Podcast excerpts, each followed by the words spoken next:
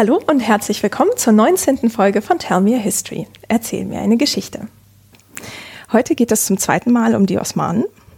Wir hatten in der ersten Folge zum Osmanischen Reich im neunzehnten Jahrhundert aufgehört, beim Anfang ungefähr der Tanzimat, also umfassende Reformen im Reich. Und heute schauen wir uns diese Reformen und ihre Folgen genauer an und begleiten das Osmanische Reich bis zu seinem Ende nach dem Ersten Weltkrieg. Dafür bin ich heute zu Gast bei Professor Doktor Christoph Neumann an der Ludwig-Maximilians-Universität in München. Schönen guten Tag, Herr Neumann. Ja, hallo. Ähm, Herr Neumann, Sie haben den Lehrstuhl für türkische Studien am Institut für den Nahen und Mittleren Osten an der L M U und haben sich ja schon seit Ihrem Magisterstudium mit osmanischer Geschichte beschäftigt, wenn ich das richtig sehe. Ja, stimmt schon. Ähm, wie kam es bei Ihnen zum Interesse an den Osmanen und ähm, welche Schwerpunkte haben Sie so für sich entdeckt?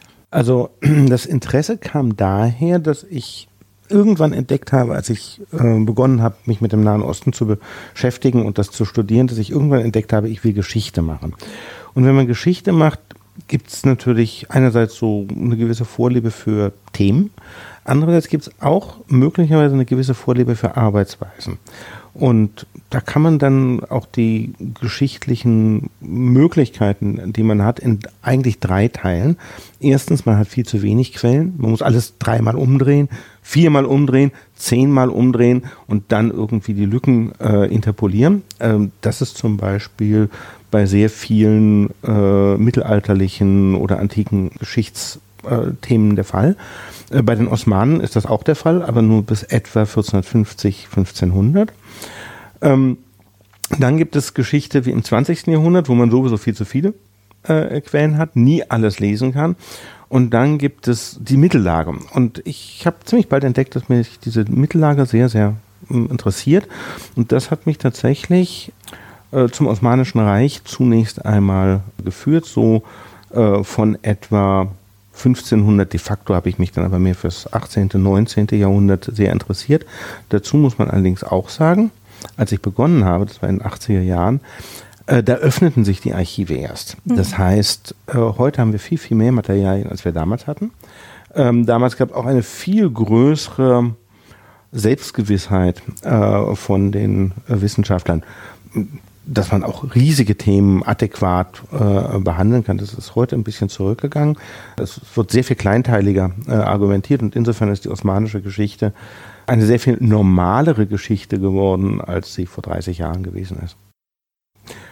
Ja, und äh, das Zweite war dann, dass es mich tatsächlich fasziniert hat und dass ich dann auch gemerkt habe, dass dieses normale Geschichte sein, dass das eigentlich für das Osmanische Reich zutrifft, dass man osmanische Geschichte schreiben kann, ohne diese Distanz, die dann auch zu so einer Aserisierung führt. Ähm, ich habe Aserisierung, also den Osmanen oder die Osmanen, am besten den Türken, ja, also als jemand völlig fremden anderen zu betrachten. Ich habe neunzehnhundertachtzig angefangen zu studieren. Ähm, neunzehnhundertachtundsiebzig ist Orientalism von Said erschienen, ähm, neunzehnhundertneunundsiebzig dann ins Deutsche übersetzt worden, entsetzliche deutsche Übersetzung, deswegen gehört es zu den ersten äh, wissenschaftlichen Werken, die ich tatsächlich voll auf Englisch gelesen habe. Und das ist eben für meine Generation, glaube ich, auch sehr prägend gewesen, dieses Buch. Das neunzehnte Jahrhundert und das Osmanische Reich oder das neunzehnte Jahrhundert des Osmanischen Reiches ist ja etwas, was Said nicht oder sehr inadäquat behandelt hat. Insofern war das dann auch eine besondere Herausforderung, weil man das anders machen konnte und machen musste.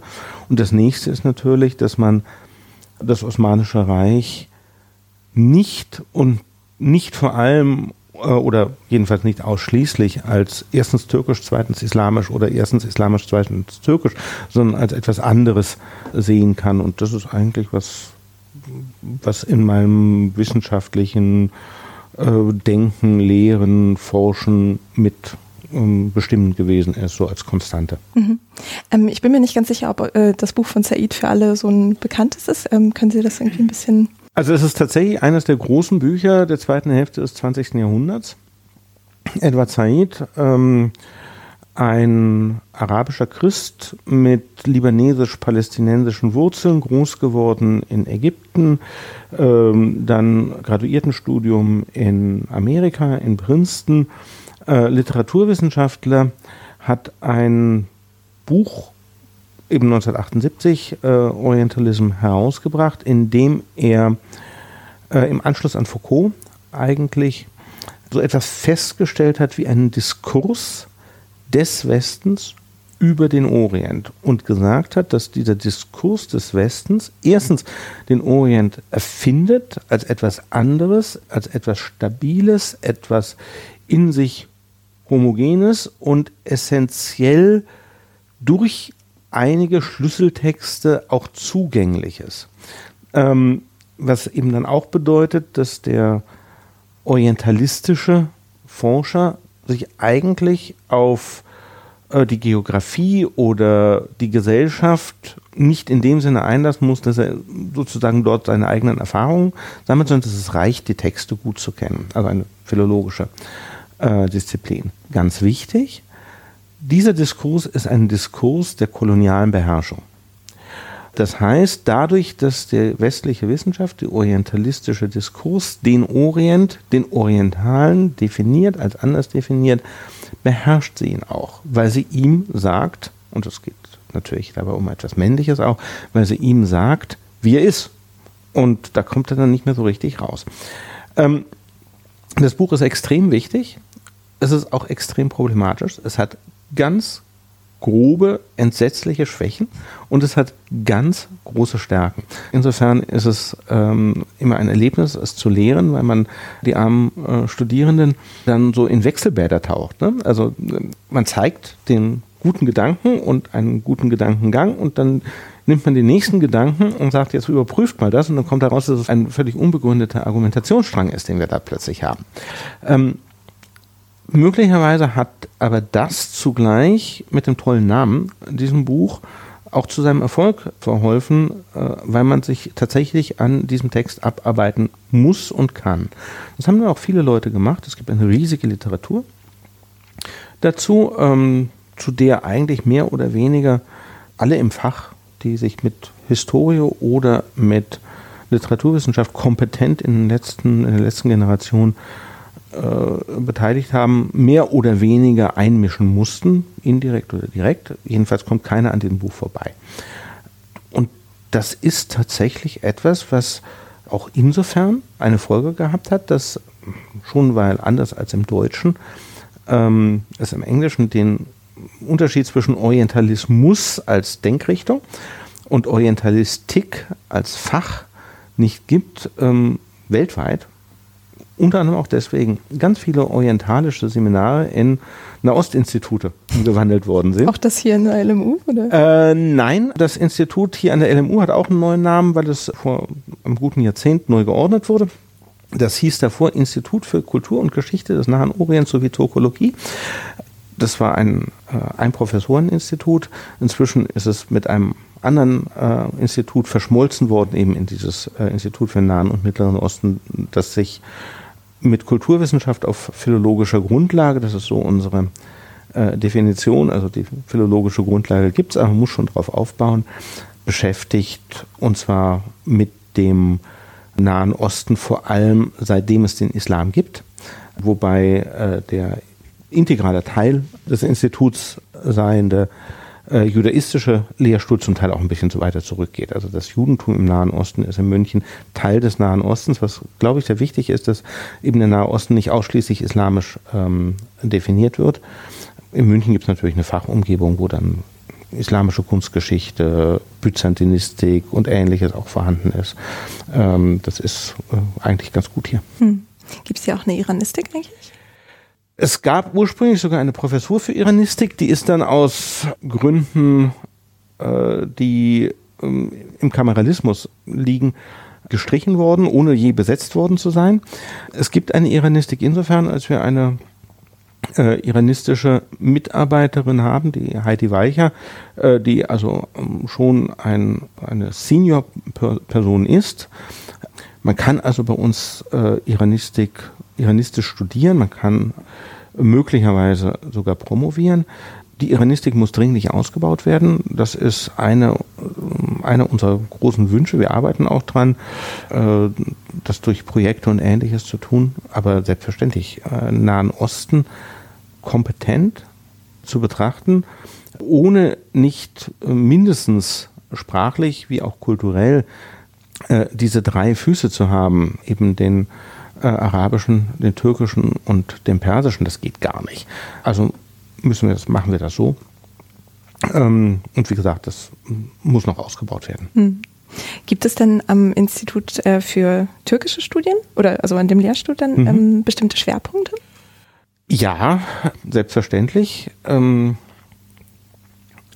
ich bin mit der rechten Hand Historiker und beschäftige mich vor allem mit der osmanischen Geschichte, wobei ich schon, weil es ein Interesse sowohl bei den Studierenden als auch ein bisschen in der Öffentlichkeit gibt, aber schon auch bei mir, ähm, mich auch immer auseinandergesetzt habe mit der, der Geschichtsschreibung in der Republik Türkei über das Osmanische Reich und überhaupt mit historischem Gedächtnis und von dort politischer Kultur bis eigentlich heute.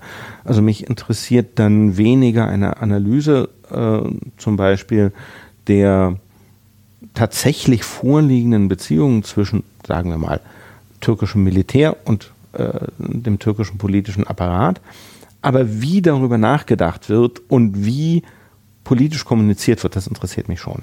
Aber der eigentliche Schwerpunkt bei mir ist das Osmanische Reich, äh, kulturgeschichtlich und sozialgeschichtlich, im Wesentlichen achtzehnten und neunzehnten Jahrhundert. Mit der linken Hand versuche ich, Literaturwissenschaftler zu sein. Das geht dann auch sehr ins zwanzigste Jahrhundert. Ich habe auch ein bisschen äh, ein paar Romane übersetzt aus dem Türkischen. Zum Beispiel? Zum Beispiel Husur von Tanpınar, Seelenfrieden, und zum Beispiel Schnee, Kar von Orhan Pamuk, ähm, äh, ja, und oh. noch ein bisschen. Und, aber ich, ich versuche auch ab und an äh, was zu schreiben oder literaturwissenschaftliche Methoden in die historische Forschung einfließen zu lassen und tue das aufgrund meiner einigermaßen ausgebildeten osmanischen und türkischen Sprachkompetenz. Ähm, weil aber das Osmanische Reich und eigentlich auch die Republik Türkei nicht als nur türkisch aufzufassen ist, habe ich äh, mich bemüht und dann auch das Glück gehabt zu finden, Leute, mit denen äh, wir kooperieren, die am Institut ihre Stelle haben, die auch anderes können. Ein paar Jahre lang hat Anna Vlachopoulou, die über die Vorgeschichte der Revolution auf dem auf der Peloponnes gearbeitet hat, also achtzehnten Jahrhundert. Sie kann Griechisch und hat also die griechische Perspektive eingebracht. Zurzeit haben wir eine Humboldt-Stipendiatin, äh, Nil Palabıyık. Und Nil arbeitet über Wissensgeschichte, hat zum Beispiel gearbeitet über die griechische Druckerei in Istanbul im siebzehnten Jahrhundert vor allem. Das ist also auch wieder etwas Griechisch-Osmanisches. Dazu kommt schließlich im modernen Bereich ein laufendes Projekt zu urbanen Ethiken, äh, zu Istanbul dann auch. Und das ist dann wieder so ein bisschen Kultur im Blick zurück. Das geht also um die Frage, wie Denkmalschutz in Istanbul eben nicht nur ein architektonisches oder meinetwegen ein ökonomisch-touristisches oder äh, legales Thema ist, sondern dass es auch darum geht, dass durch die Art und Weise, wie mit historischem Erbe umgegangen wird, den Stadtbürgern, den Stadtbewohnern und Bewohnerinnen nahegelegt wird, so oder so zu sein. Also ethisch gefüllt, wie ein Bürger sein soll. Und die äh, betreffenden Bewohnerinnen und Bewohner tun dann zum Teil natürlich auch was anderes. Das heißt, das Ganze ist so eine Form der Aushandlung, und so betrachtet dieses Projekt, wie zum Beispiel umgegangen worden ist mit dem Beyazıtplatz oder mit der Landmauer. Und das ist natürlich alles hochspannend. Also das äh, machte Julia Strutz als ein Postdoc-Projekt. Also das heißt, es wird eigentlich ganz vieles abgedeckt von der spätosmanischen Zeit bis zu heute? Also vom achtzehnten Jahrhundert bis heute wird natürlich in der Forschung nicht abgedeckt, das geht nicht. Nee, nee, ich wird, meinte jetzt hier. Äh, wird, sondern wird tatsächlich beforscht ähm, an Dingen, die uns naheliegend erscheinen. Ähm, Dazu kommt natürlich die Lehre, und also auf der B A-Lehre, heißt ja immer so schön bei den Ausschreibungen, nicht, das Fach in seiner ganzen Breite zu vertreten. Mhm. Äh, und wir haben also auch durchaus immer mal wieder die Möglichkeit, andere Turksprachen äh, zu lernen, jedenfalls auf einem gewissen Niveau. Äh, es wird bei uns Kurdisch unterrichtet, selbstverständlich. Das ist auch eine Turksprache? Nein, oder? Das ist keine Turksprache, überhaupt nicht. Das ist eine iranische Sprache, aber relativ weit von dem Persischen entfernt. Äh, und es ist auch nicht eine Sprache eigentlich, sondern es ist eine Sprachfamilie. Und selbst wenn man dann die, die kurdische Hauptsprache, wenn man so will, jedenfalls in der Türkei ganz sicherlich, das Kirmanji nimmt, ist es ja nicht so, dass sie so standardisiert ist, dass alle Kirmanji-Sprecher sich miteinander verständigen könnten. Ähm, aber ja, wie gesagt, türkisches Kirmanji wird bei uns unterrichtet. Und türkisches jetzt bitte im, im Sinne von dem Kirmanji, was äh, auf dem Territorium der Republik Türkei weit verbreitet ist. Und ähm, haben Sie gerade irgendwie ein Projekt, an dem Sie arbeiten? Ich habe immer viele Projekte, an denen ich arbeite. Also jetzt in den nächsten Wochen äh, müssen dringlich zwei, drei Aufsätze geschrieben werden, die sehr unterschiedlich sind, was mir dauernd passiert, weil ich, weil ich dazu neige, mich zu verzetteln. Äh, das eine geht um Netzwerke und Beziehungen zwischen Mitgliedern der verschiedenen Eliten im frühmodernen Istanbul. Ähm, und dann schreibe ich, das ist auch hochspannend, wie ich finde, einen Aufsatz über über den osmanistischen und bis zum gewissen Grade vielleicht auch osmanischen Blick auf das etwas frühere islamische Recht. Wir haben hier ähm, vor zwei Jahren, nicht, nicht ganz zwei Jahren, einen sehr schönen Workshop gehabt, also zusammen mit einem guten Freund von mir, der ist ein äh, Mediävist und spezialisiert auf die Geschichte des kanonischen Rechts im Westen. Und wir haben, das heißt de facto er und dann der Christian Lange aus Utrecht. Wir haben organisiert einen Workshop, wo Spezialisten des islamischen Rechts, des Mittelalters und des lateinischen Rechts, also im Wesentlichen des kirchlichen Rechts des Mittelalters, miteinander ins Gespräch kommen sollten, auch gekommen sind. Recht ist dabei fast der falsche Ausdruck, beziehungsweise zu wenig genau, denn äh, bei dem Wort Recht denkt man ja an einen staatlichen Mechanismus, einer Durchsetzung.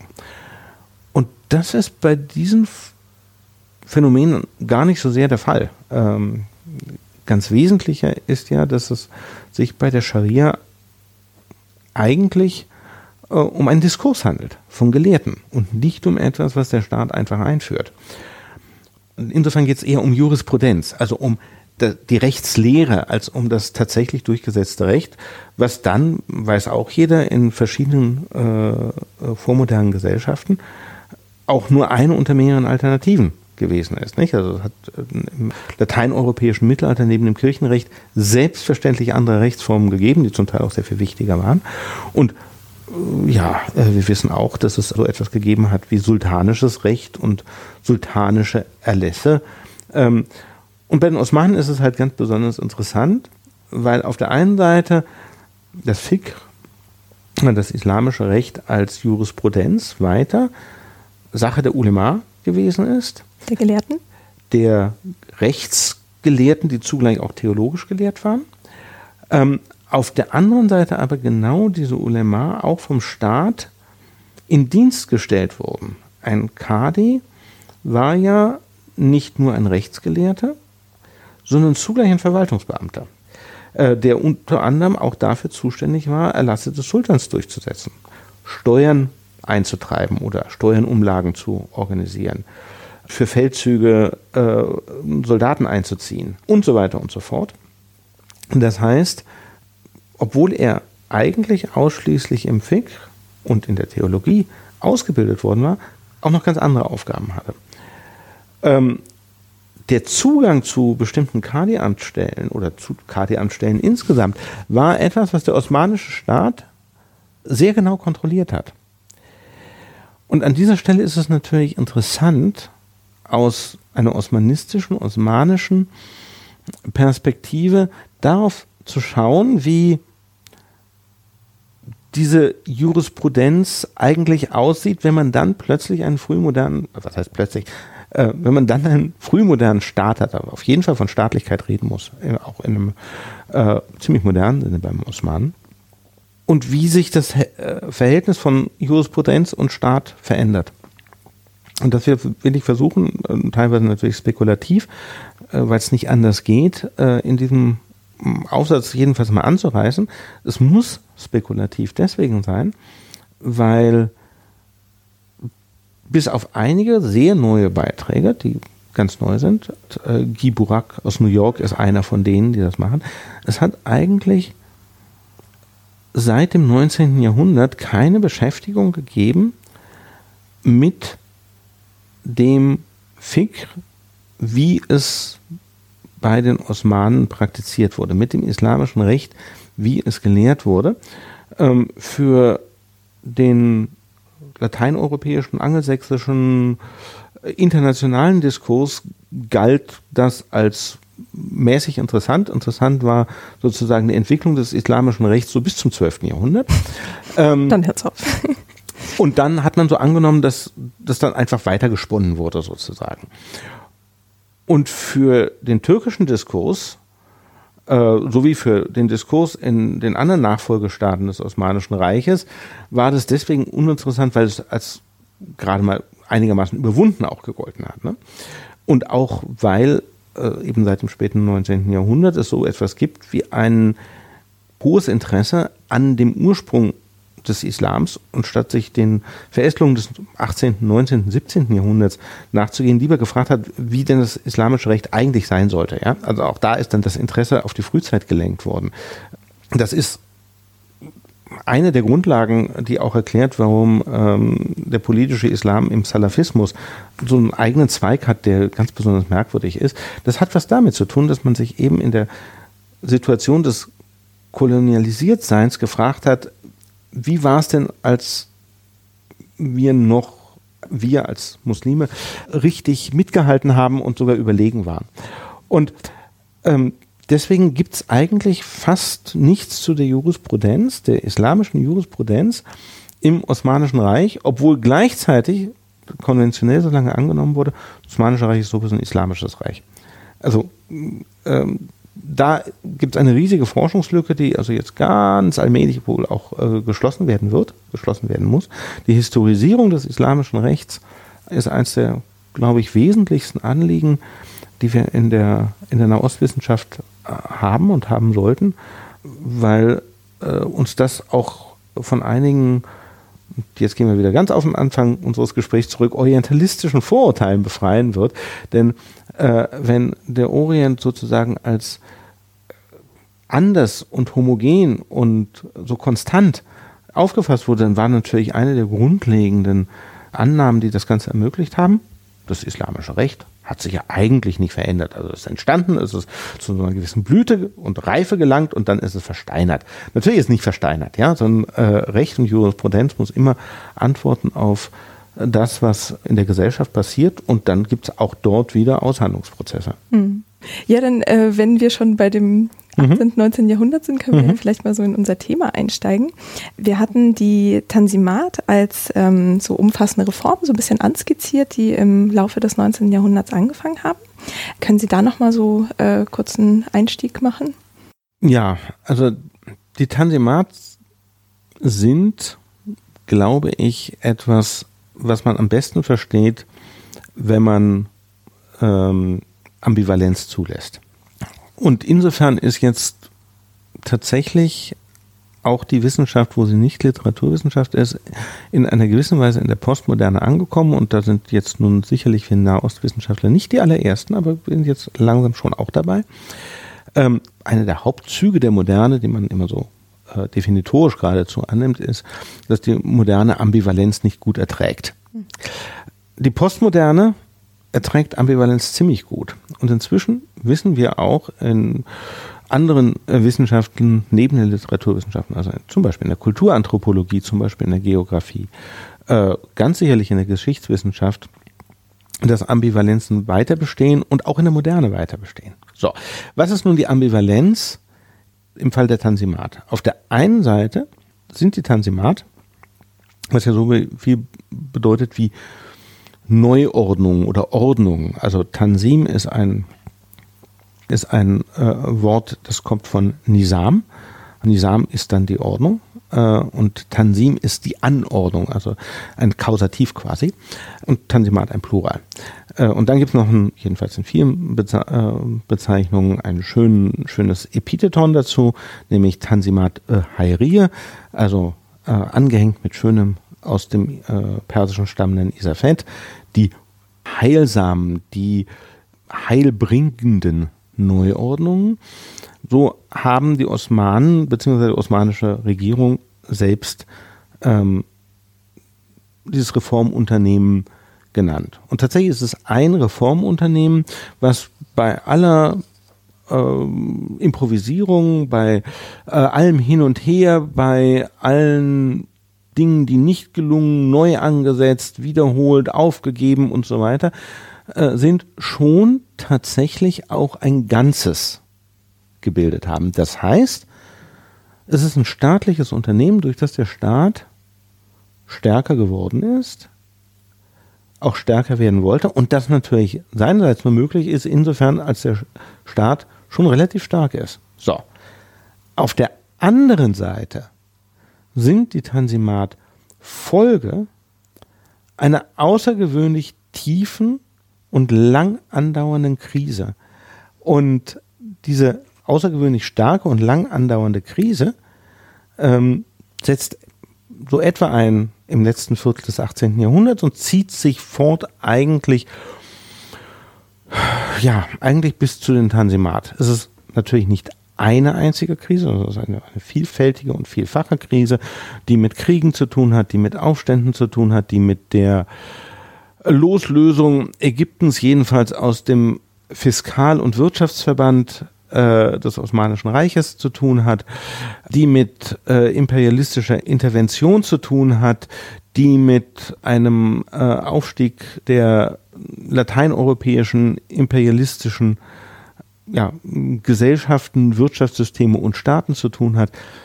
Ähm, darüber wird wahrscheinlich am letzten Podcast einiges mehr gesagt worden zu sein. Und in dieser Staatskrise oder aus dieser Staatskrise heraus, also aus einer Position der Schwäche heraus, hm. sind die Tanzimat zu erklären. So, und da, da haben wir jetzt diese Ambivalenz zwischen Stärke und Schwäche zum Beispiel. Zugleich muss man sich natürlich fragen, also eine der, eine der ältesten Debatten über die Tanzimat war, äh, inwiefern ist das Ganze sowieso etwas gewesen, was auf Druck von außen geschehen ist. Ja? Ähm, Außen bedeutet in diesem Fall im Wesentlichen die europäischen Großmächte, insbesondere England und Frankreich, bis zum gewissen Grade Russland. Die anderen Großmächte sind ja achtzehnhundertneununddreißig, was man als äh, Beginn der Tanzimat äh, gut nehmen kann, sollte, äh, ja noch nicht so wichtig oder nicht mehr so wichtig. Das gilt, das nicht mehr gilt für das Habsburger Reich. Das noch nicht gilt für äh, das Deutsche Reich, das noch nicht existiert. Und auch für Italien, was ja ebenfalls noch nicht existiert. Was, ähm, Italien wird immer unterschätzt in seiner Bedeutung. Äh, wir befinden uns ja hier im Mittelmeer. Insofern ist Italien wichtiger, als das gerne zur Kenntnis genommen wird. Eine andere äh, Diskussion, die, äh, wenn man mit Ambivalenz umzugehen lernt, ein bisschen aufhört, so ganz wesentlich zu sein, ist die Frage, inwiefern sind die Tanzimat etwas, was top-down, also von oben nach unten verordnet und durchgesetzt wurde und die Gesellschaft hat dann nicht so richtig viel zu tun.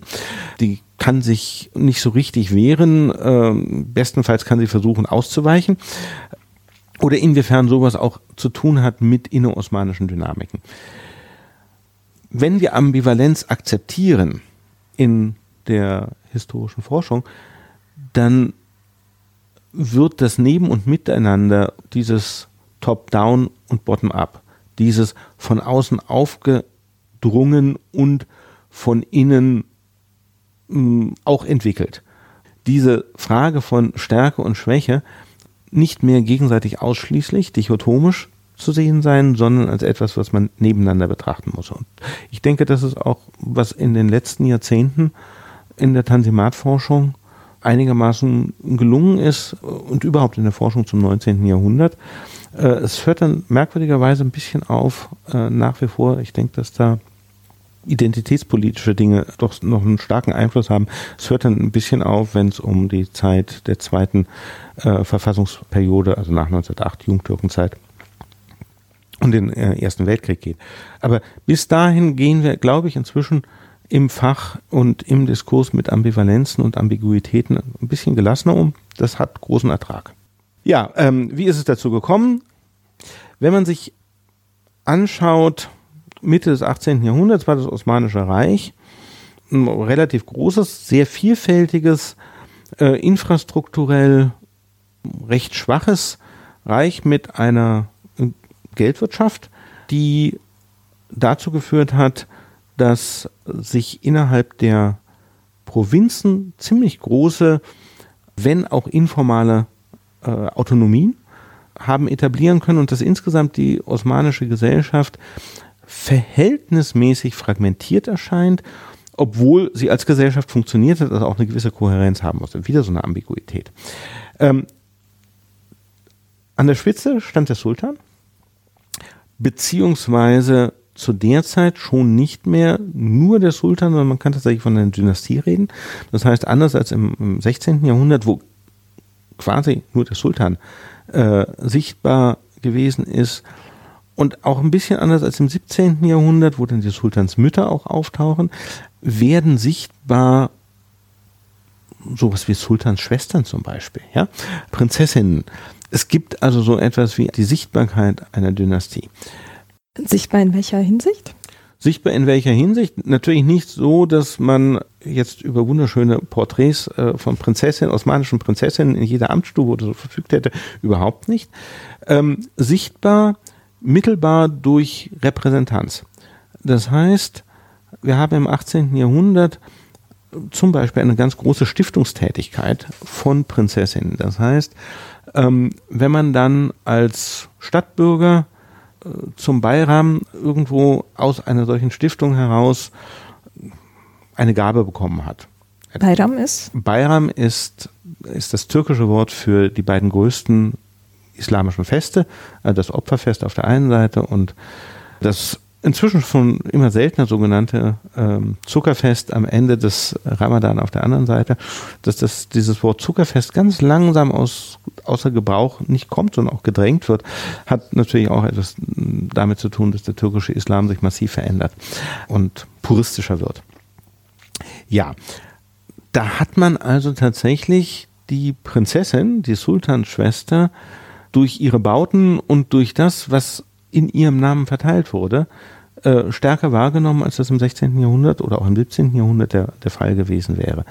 Ähm, und wenn man in Istanbul zum Beispiel im Bosporus entlangfährt und also am besten auf dem Wasser und einen guten Führer hat, dann wird man darauf hingewiesen, wo überall noch sichtbar sind Dinge, die zum Beispiel Prinzessinnen im achtzehnten Jahrhundert gestiftet haben. Äh, die sind zum Teil inzwischen nicht mehr in gutem Zustand oder völlig verändert worden baulich, aber sehr häufig tatsächlich noch zu, zu identifizieren. Und das sind hauptsächlich Gebäude oder auch so das Statuen? Sind, oder so? Nein, nein, das sind, das sind tatsächlich Gebäude äh, im Wesentlichen. Statuen, äh, öffentlich sichtbare Statuen im Osmanischen Reich tauchen sehr spät auf. Äh, Statuen, die menschliche Figuren zeigen, gibt es tatsächlich erst in der Republik Türkei an öffentlich sichtbarer Stelle. Aber es gibt natürlich andere Formen der Repräsentanz, also zum Beispiel in Damaskus, Ende des neunzehnten Jahrhunderts von Abdülhamid äh, errichtet. Auf dem Sultan, oder? Ja, Abdülhamid der Zweite war ein von achtzehnhundertsechsundsiebzig bis neunzehnhundertneun äh, auf dem Thron sitzende, von achtzehnhundertachtundsiebzig bis neunzehnhundertacht autokratisch regierender, zunehmend autokratischer Sultan. Der hat äh, auf dem Bahnhofsplatz von Damaskus, von wo unter anderem auch die Hedjaz-Bahn losfuhr, also Richtung Mekka und Medina, das ist nicht, niemals in Mekka angekommen, das ist was anderes, aber immerhin, hat er errichten lassen eine große Säule äh, und auf dieser großen Säule als Repräsentanz seiner eigenen Person eine Darstellung, eine Skulptur der Moschee von Yildiz in Istanbul, also der Moschee, die direkt vor seinem Palast auch von ihm errichtet worden war. Ähm, also man konnte diese Moschee von Yildiz gut mit ihm identifizieren. Ich weiß nicht, ob das Ding noch steht. Syrien ist ja äh, klar, äh, muss man immer das Schlimmste befürchten. Ähm, aber ich habe sie noch gesehen. Und solche Sachen gibt es selbstverständlich. Auch Uhrtürme haben fast überall im, im Osmanischen Reich des neunzehnten Jahrhunderts, zweiten Hälfte des neunzehnten Jahrhunderts, frühen zwanzigsten Jahrhunderts, eine skulpturenartige Funktion. Ähm, es gibt eben dann den in der, in der osmanischen Urbanistik Platzanlagen, die also aus Antworten auf die lateineuropäische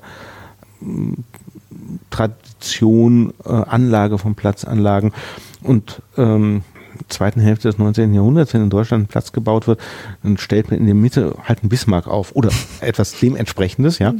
Ähm, die Osmanen nehmen dann einen Uhrturm und geben dann dabei häufig auch, kann man gleich dann auch dazu sagen, wiederum ein Beispiel ihrer eigenen kulturellen Vielfalt ab, denn ähm, Uhrturm kann man eine Uhr dranhängen, man kann aber auch mehrere Uhren in verschiedene Richtungen dranhängen und dann kann man bei den Osmanen eben auch Uhren mit verschiedenen Uhrzeiten dranhängen, nämlich mit der äh, Alafranga-Zeit, die so funktioniert wie bis heute, mehr oder weniger. Also physikalisch hat sich die Definition von Zeit seitdem verändert. Aber ansonsten haben wir vierundzwanzig Stunden, die sind alle gleich lang, sechzig Minuten pro Stunde, auch alle gleich lang. Die Sekunden können wir bei diesen Uhrtürmen vergessen meistens. Ähm, und dann gibt es eben die Alaturka-Zeit, das ist die römische Zeit, die aber eben auch die, die Zeit war, die im Osmanischen Reich eigentlich praktiziert wurde, bis ins zwanzigste Jahrhundert hinein als die Alltagszeit. Ähm, die macht eine Unterscheidung zwischen Tages- und Nachtstunden, jeweils zwölf. Das bedeutet aber natürlich, dass in jedem Tag die Nachtstunden und die Tagstunden länger oder kürzer werden, weil die Nacht und der Tag länger oder kürzer werden. Und das ist eine Zeit, die den großen Vorteil hat, dass sie für Sonnenuhren wunderbar geeignet ist. Ähm, das ist auch der Grund, warum die Römer sich äh, im Wesentlichen für diese Zeitmessung äh, entschlossen haben. Wie gesagt, im Osmanischen Reich bis zum zwanzigsten Jahrhundert ähm, vertreten und es gibt eben bei vielen dieser Uhrtürme, nicht bei allen, überhaupt nicht, dann eben auch zwei verschiedene Zeiten. Mhm. Und die Sonnenuhr war so eine klassische, wie man sich das vorstellt? Also, ja, nein, Stab, aber die, die wurde dann auch mechanisch hergestellt. Okay. Das kann man ja machen, nicht? Also man muss bloß darauf achten, dass man die entsprechenden Gewichte und Gewinde äh, ein bisschen modifiziert. Okay, also das heißt, es gab viele Leute, die sich um den Turm kümmern mussten, oder? Der musste gewartet werden, aber das passiert ja äh, eigentlich ohnehin. Also äh, mechanische Uhren im neunzehnten Jahrhundert waren wartungsintensiv. Mhm. Okay. Ähm, kommen wir nochmal zurück, wir waren gerade bei dem Vorlauf zu den Tanzimat. Ja, ja natürlich, völlig klar. Ähm, was dann passiert ist im achtzehnten und äh, neunzehnten Jahrhundert sind, wenn wir es ganz grob zusammenfassen können, ähm, ist gewesen, dass auf dem Wege ihrer eigenen Neuerfindung als militärische Staaten, europäische Staaten, dieses Osmanische Reich, was kulturell ziemlich auf einer Ebene mit ihnen war. Also auch ähnliche Formen zum Beispiel des Hoflebens im Barock, ja, aufwies und so. Dieses Osmanische Reich militärisch aufzubrechen. Das Osmanische Reich war bis in die zweite Hälfte des achtzehnten Jahrhunderts militärisch mehr oder weniger auf einer Ebene mit den unmittelbar konkurrierenden Staaten, das waren also vor allem Russland äh, und das Habsburgerreich. Die ganz großen militärischen Umwälzungen des achtzehnten Jahrhunderts haben dazu geführt, dass die modernisierten Heere und die modernisierte Marine auch, darf man nicht vergessen, äh, die Osmanen sehr schnell da in ein Hintertreffen ge- haben geraten lassen. Es kommt noch was anderes dazu.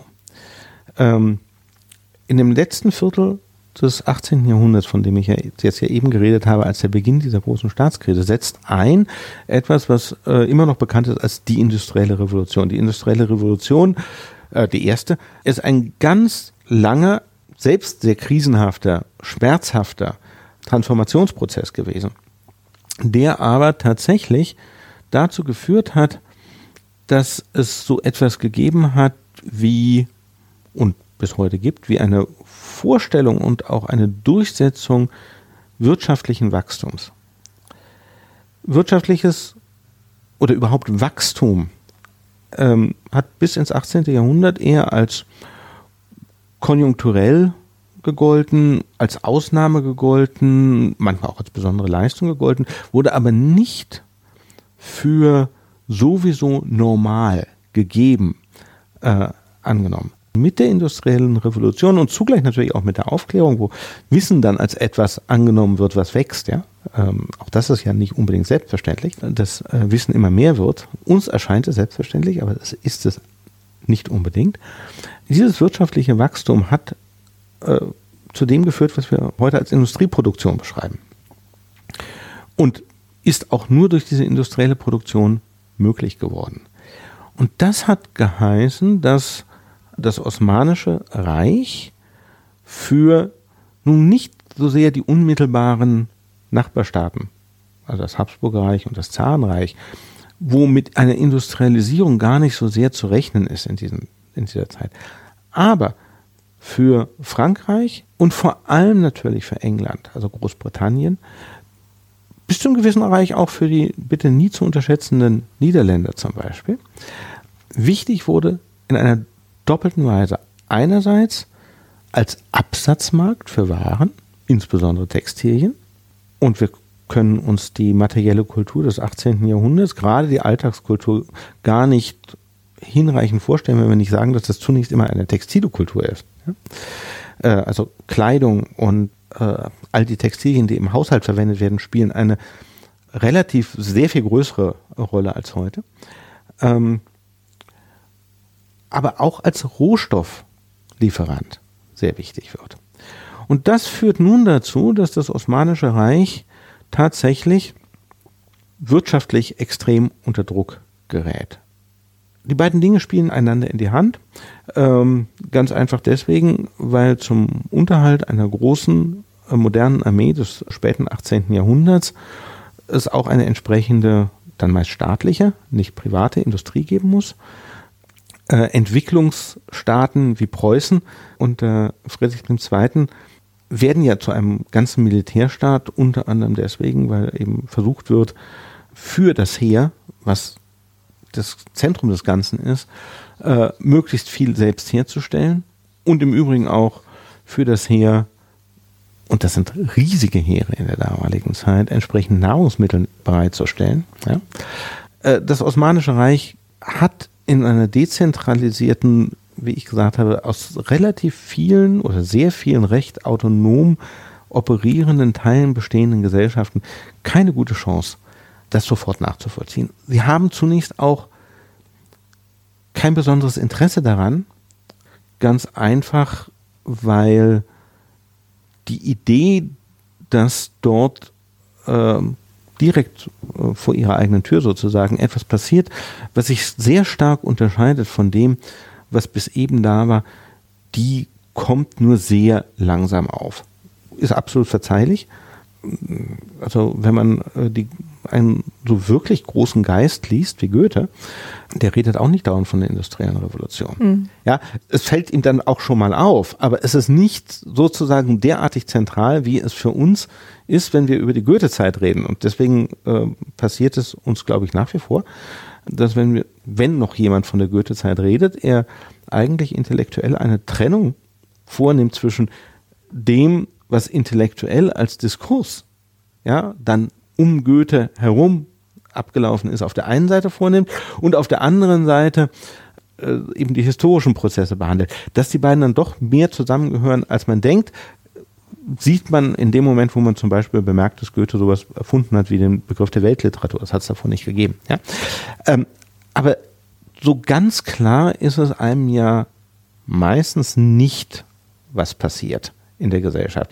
Wäre den Menschen äh, und den Gesellschaften ist in der Regel klar, was mit ihnen geschieht, bräuchte man möglicherweise die Geschichte weniger, als man sie tut.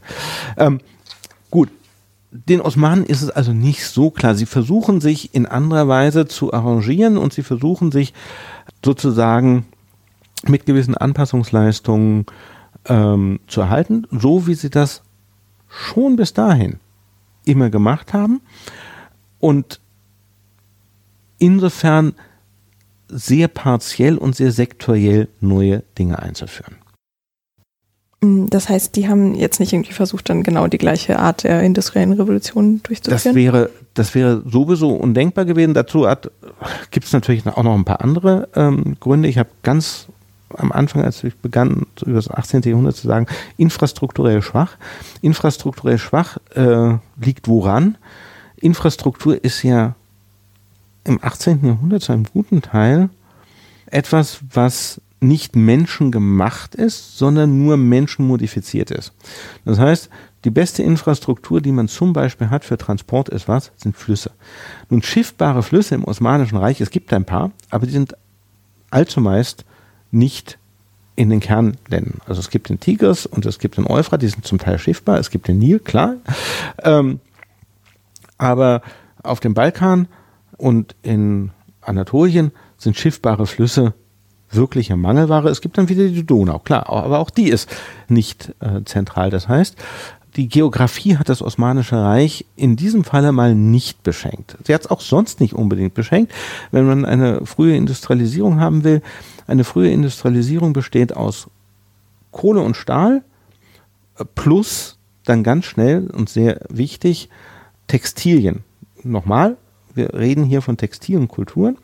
Ähm, das heißt, die industrielle Revolution in England war am Anfang sehr stark eine industrielle Revolution von so etwas wie Flachs und Wolle und dann alsbald natürlich auch von Baumwolle. So, an der Stelle kommt das Osmanische Reich auch zu etwas. Baumwollanbau gibt es ja ohnehin. Es, er wird dann auch sehr stark äh, intensiviert, und zwar vor allem in Ägypten unter Mehmed Ali, Muhammad Ali. Aber das passiert in einem Zusammenhang, in dem Ägypten, ich habe gesagt fiskalisch, aber auch wirtschaftlich, dann ausschert aus dem, aus dem osmanischen Gesamtverband. Das heißt, auch das funktioniert nicht so richtig. Und also die Tschu- äh, Baumwolle in der Tschukorowa, äh, Mersin und so, die ist viel später. Also die, die, die Osmanen kriegen das schon mit, aber es ist wirklich sehr schwierig für das Osmanische Reich, eine industrielle Revolution nachzustellen. Es ist nicht nur schwierig von den äh, intellektuellen Grundlagen her, sondern es ist auch schwierig von den Grundlagen äh, eben der, der Geografie. Mhm. Es kommt noch was anderes hinzu. Das Osmanische Reich ist ja, habe ich ganz am Anfang gesagt, relativ ähnlich seinen anderen zeitgenössischen Reichen. Es gibt ein paar Unterschiede. Und einer der wesentlichsten ist natürlich die Rolle des Buchdrucks, der Druckkunst. Das, was man Broadcast nennt im achtzehnten und neunzehnten. Jahrhundert, ist Buchdruck, Zeitschriftendruck und so weiter. Die Osmanen kennen den Buchdruck und sind ziemlich wenig an ihm interessiert gewesen, sehr lange, haben ihn aber durchaus erlaubt, sozusagen. Also die Idee, dass das äh, völlig unmöglich gewesen wäre, stimmt einfach nicht. Wie gesagt, es gab griechische Druckereien in Istanbul, es gab auch rumänische. Schon äh, im achtzehnten. Jahrhundert oder wann war das ungefähr? Die gibt es schon vorher. Die erste, mhm. die erste Druckerei im Osmanischen Reich äh, vierzehnhundertzweiundneunzig. Hui. Das war dann aber eine hebräische. Okay. Ja, äh, die armenischen Druckereien waren nicht ganz so aktiv wie, wie die griechischen. Das lag daran, dass äh, in ganz großer Zahl aus Venedig und später aus Wien von den Mechitaristen gedruckte Bücher in das Reich importiert wurden. Aber insgesamt gab es nicht so etwas wie einen Buchdruck, der zu einer sogenannten Druckrevolution, ne? Printing Revolution, ähm, geführt hätte. Das hat gute Gründe. Es hat auch wieder etwas damit zu tun, dass das Osmanische Reich funktionierte als eine Gesellschaft von relativ autonomen Gemeinschaften. Das Osmanische Reich unterscheidet sich ja auch von seinen zeitgenössischen lateineuropäischen äh, Gesellschaften, mit denen es im Kontakt stand, dadurch, dass es eine ganz große religiöse Vielfalt zuließ. Ich persönlich bin der Ansicht und fast der Überzeugung, dass eine Grundlage dieses großen Vorteils des Osmanischen Reiches, eben keine riesigen Konfessionskriege durchstehen zu müssen, ja, etwas damit zu tun hatte, dass jedenfalls auf der Ebene der Bildungssprache es keine Gemeinsamkeit gab. Aber genau das geht Hand in Hand. Die Printing Revolution, die Durchsetzung von Buchdruck und Zeitschriftendruck und Einblattdruck als Broadcast, geht einher mit der Schaffung von dem, was dann später Nationalsprachen werden. dem Deutschen, dem Englischen, dem Französischen als Bildungs- und Drucksprache. Und im Osmanischen Reich ist es dazu nie gekommen. Ja?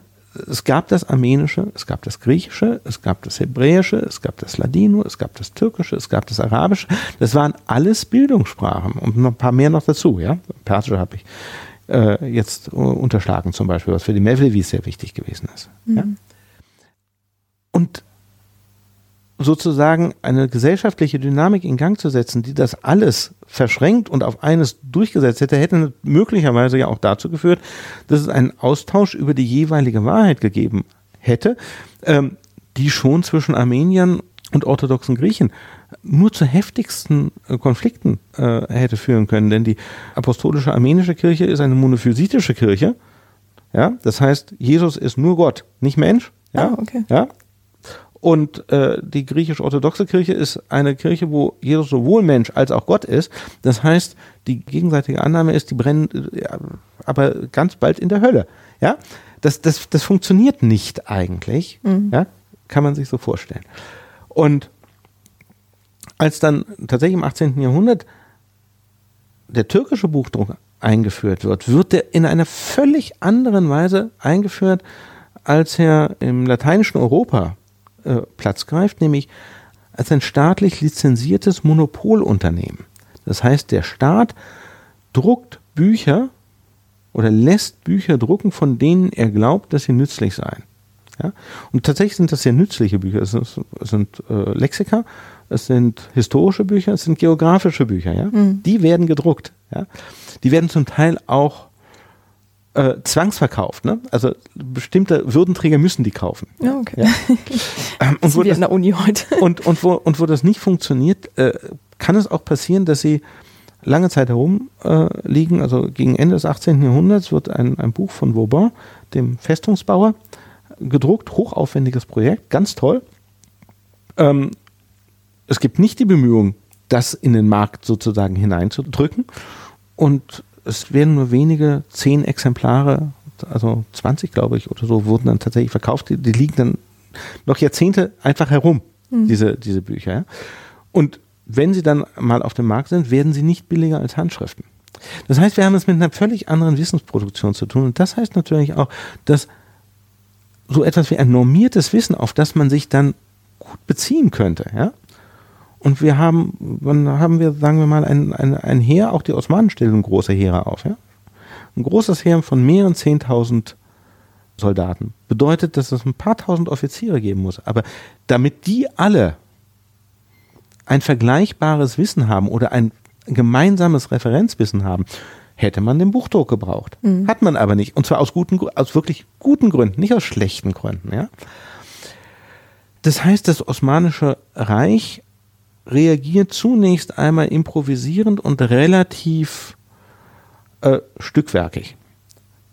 Unter Selim dem Dritten gibt es dann tatsächlich einen Versuch einer Fiskal- und Militärreform, die gemeinsam zu unternehmen. Äh, jetzt gehe ich nicht auf die wirklich tollen Diskussionen zu Selim dem Dritten ein, die also jetzt in der Literatur, Ali Yacoğlu zum Beispiel oder auch äh, Aysel Yildiz und so, was die darüber geschrieben haben. Ähm, Das scheitert zunächst. Es scheitert unter anderem auch an der Unmöglichkeit, diese Reformen in den Provinzen entsprechend zu lancieren. Es gibt dann die ersten sehr entscheidenden Verluste an Kontrolle über Provinzen, die auch sozusagen einen offiziellen Status abnehmen. Die Serben, mhm. dann erst die Griechen. Also die Serben haben dann noch nicht gleich ein Königreich, aber äh, der Sultan hat trotzdem nichts mehr zu sagen, ja? Und auch offiziell nichts mehr.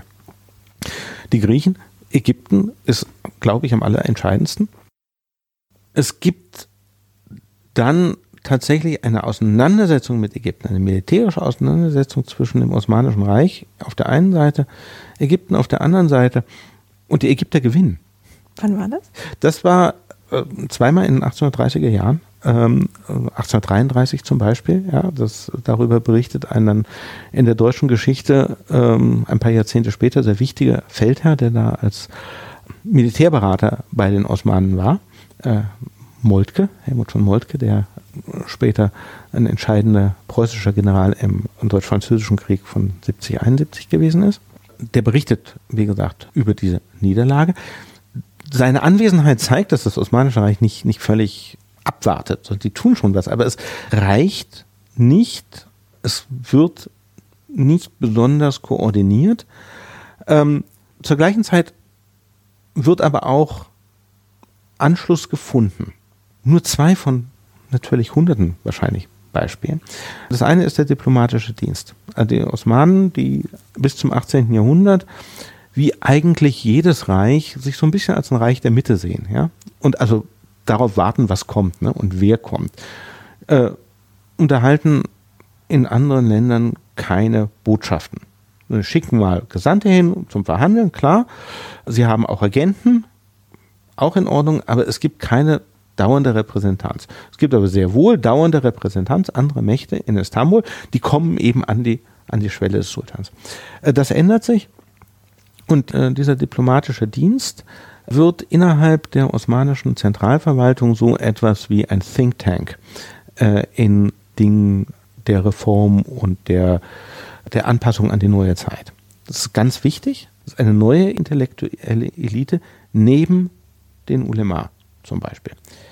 Und auf der anderen Seite, und das ist jetzt auch ganz äh, wichtig, es gibt selbstverständlich einen intensiven Austausch, wiederum äh, auf einer intellektuellen Ebene, von Nicht-Muslimen, ja, mit der Außenwelt. Ich habe schon geredet von den Mechitaristen, ja, die also Bücher drucken und in äh, das Osmanische Reich bringen. Das sind katholische Armenier, dann auch selbstverständlich äh, nicht mehr monophysitisch, also katholische Armenier, die akzeptieren, dass Jesus Christus Gott und Mensch gewesen ist. Und ein großer Teil der armenischen Gemeinschaft, muss man genauer sagen, ein großer Teil der Elite der armenischen Gemeinschaft wird katholisch. Und tritt damit eine völlig andere Beziehung mit der Außenwelt, als das davor eventuell der Fall gewesen ist. Das gilt jetzt nicht nur für die Armenier, sondern es gilt auch für andere nicht-muslimische Gemeinschaften und hat zu so einer These geführt, äh, von Fatma Müge gecheckt, dass eigentlich es eine geteilte Bourgeoisie gibt dann im Osmanischen Reich. Das ist nicht ganz richtig. Die These ist, es gibt eine Handelsbourgeoisie aus den nicht-muslimischen Bevölkerungsteilen, deren Elite auf der einen Seite, ähm, die als Handelsbourgeoisie und Wirtschaftsbourgeoisie andere Ziele vertritt als die politische Bourgeoisie der Muslime. Mhm. Und das habe geführt zum Zerfall des Osmanischen Reiches. Das ist, glaube ich, tatsächlich überhaupt nicht nachzuweisen. Äh, ich glaube, dass es falsch ist. Man kann das, also an, denke ich, auch an den von ihr dann gelieferten Beispielen ganz gut nachweisen, dass das völlig fehlgeht. Richtig daran ist aber, dass äh, wir es zu tun haben bei der osmanischen Gesellschaft mit einer Gesellschaft, die eine große Vielfalt an Gemeinschaften hat, die relativ autonom sind. Und die dann natürlich aus diesen Gemeinschaften heraus ihre Kontaktwege suchen.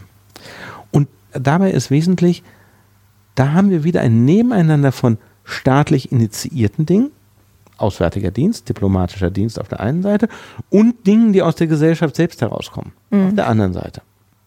Und natürlich spielen die Provinzen eine große und häufig sehr unterschätzte Rolle dabei. Ja?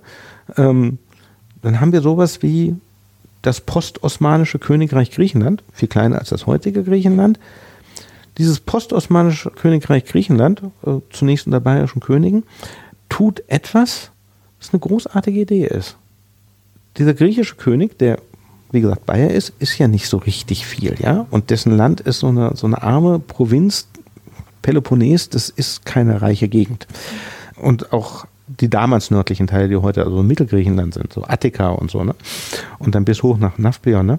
Werden äh, im achtzehnten Jahrhundert als Steinwüste beschrieben. Wenn man das heute sieht, kann man es fast nicht glauben, weil das eben wirklich sehr fruchtbar ist. Ja?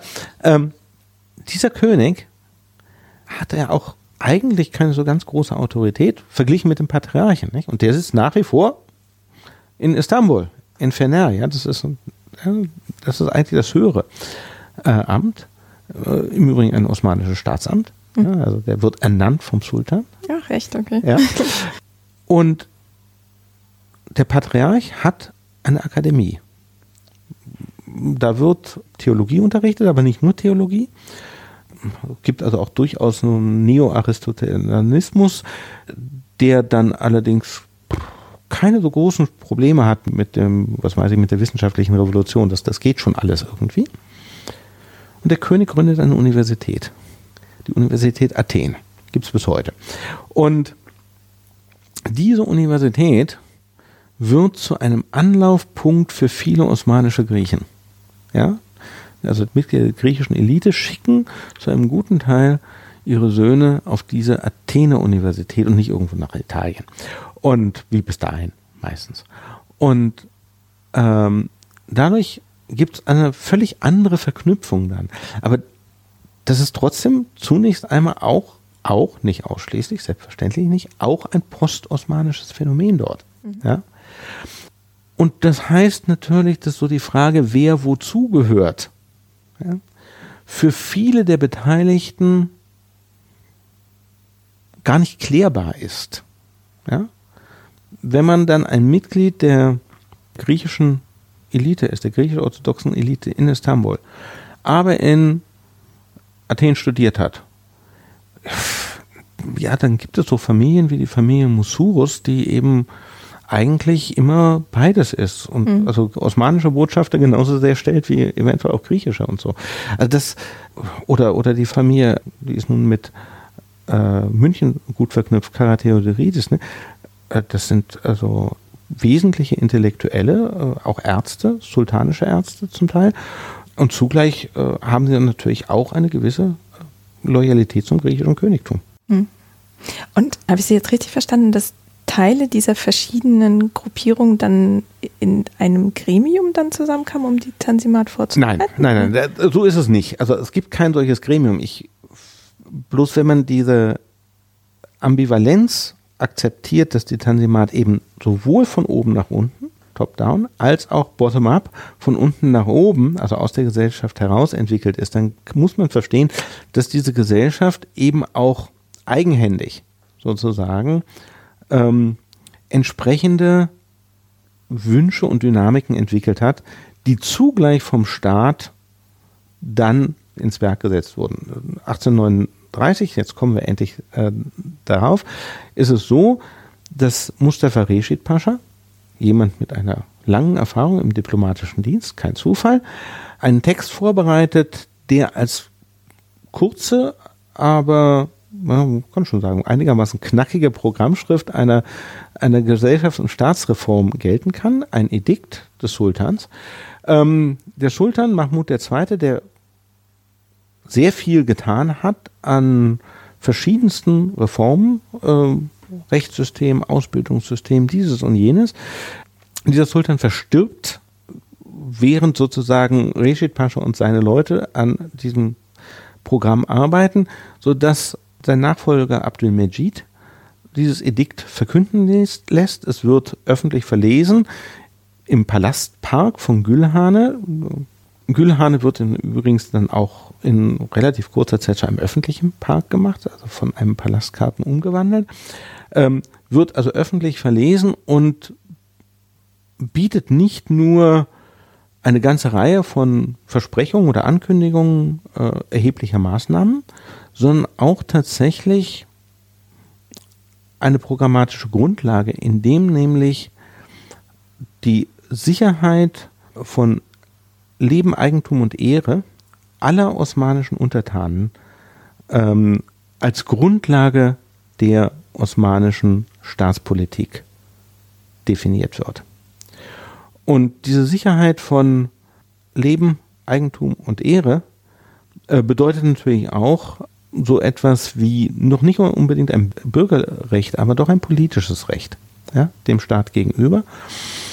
Ähm, und damit haben wir tatsächlich auch so etwas wie ein, ja, eine, eine ideologische Grundlage für all das, was folgt. Was natürlich nicht unproblematisch ist, denn zugleich impliziert und dann äh, einige Jahrzehnte später, achtzehnhundertsechsundfünfzig, nach dem Krimkrieg, auch explizit wird eine Gleichberechtigung wenn auch nicht unbedingt gleich eine Gleichbehandlung von Muslimen und Nicht-Muslimen vorgesehen. Während bis dahin auch in dem Selbstbewusstsein sowohl der staatlichen Eliten wie auch der Gesellschaft es so etwas gegeben hat wie den Begriff der Milleti Hakime, also der dominanten Gemeinschaft, übersetze ich jetzt mal, das Wort Millet ist hochchangierend, ähm, also der dominanten Gemeinschaft der Muslime. Ja?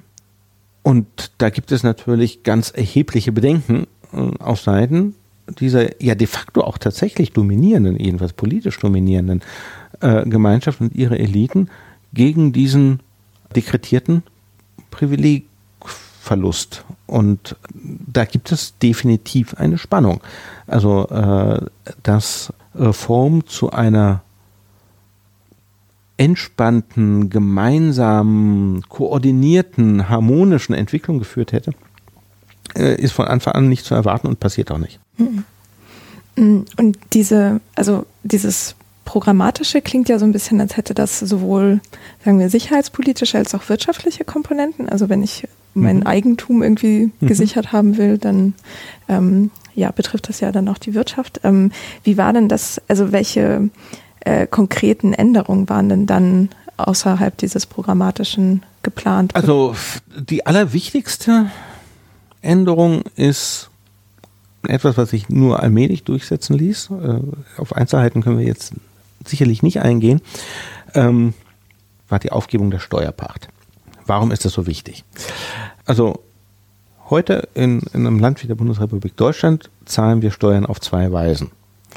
Das eine ist, wir zahlen sie sowieso dauernd als Mehrwertsteuer oder sonst wie äh, und merken irgendwie gar nicht so sehr den Moment, wo dann diese Steuern auch beim Staat landen, aber sie landen irgendwann beim Staat, keine Sorge.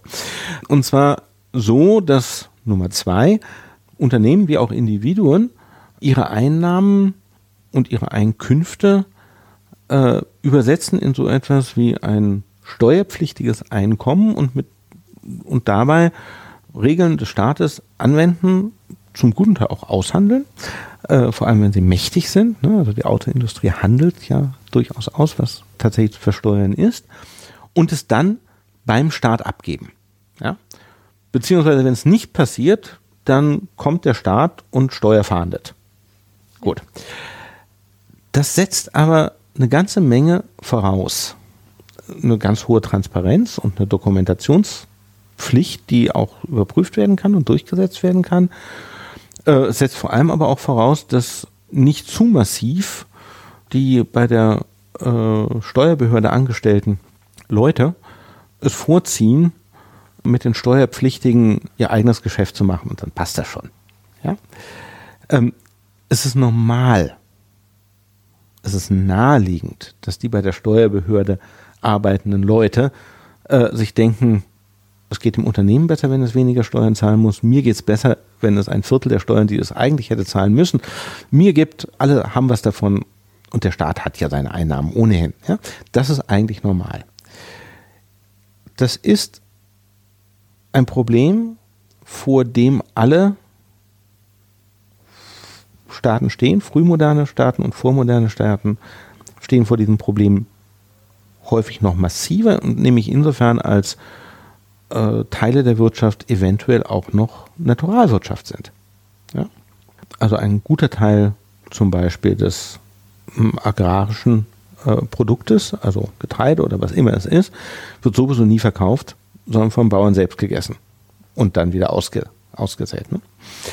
Gerät also zu einem guten Teil nicht in den Wirtschaftskreislauf, in den Geldkreislauf, ähm, kann also auch nicht als Geld besteuert werden. Ja? Gut. Deswegen haben vormoderne Gesellschaften tatsächlich drei Möglichkeiten zu besteuern. Das erste ist, sie geben das Recht zu besteuern an jemanden, der dann als Gegenleistung etwas für den Staat tut. Wir nennen das Feudalismus, da gibt es verschiedene Abstufungen. Im Osmanischen Reich ist das Pfründenwirtschaft. Das sind also meistens Militärpersonen, die kriegen also die Einnahmen von bestimmten Dörfern, dürfen die selbst einsammeln, dürfen aber anders als in den meisten äh, Spielarten des lateineuropäischen Feudalismus dort nicht Recht sprechen oder sowas. Dafür ist der Kadi zuständig, ja? Haben wenig politische Rechte, aber sie dürfen die Steuern einsammeln, müssen dafür aber auf jeden Feldzug mitgehen, der, den der Sultan ausruft und bitte sehr auch mit Pferd und bewaffnet erscheinen. Gut.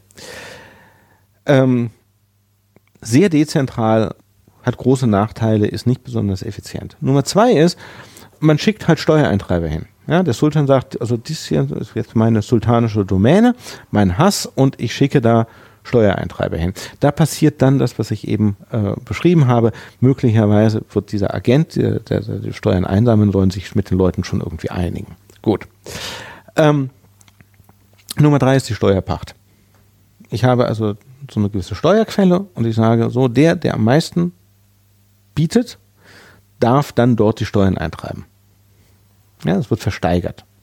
Okay. Ja, und das ist ähm, etwas, was überall in der Welt, äh, in der Frühmoderne, sehr verbreitet gewesen ist. Ja, es ist, Voraussetzung ist ein relativ hoher Durchsetzungsgrad an Geldwirtschaft. Und ansonsten ist es sehr effizient. Es hat ein paar Nachteile.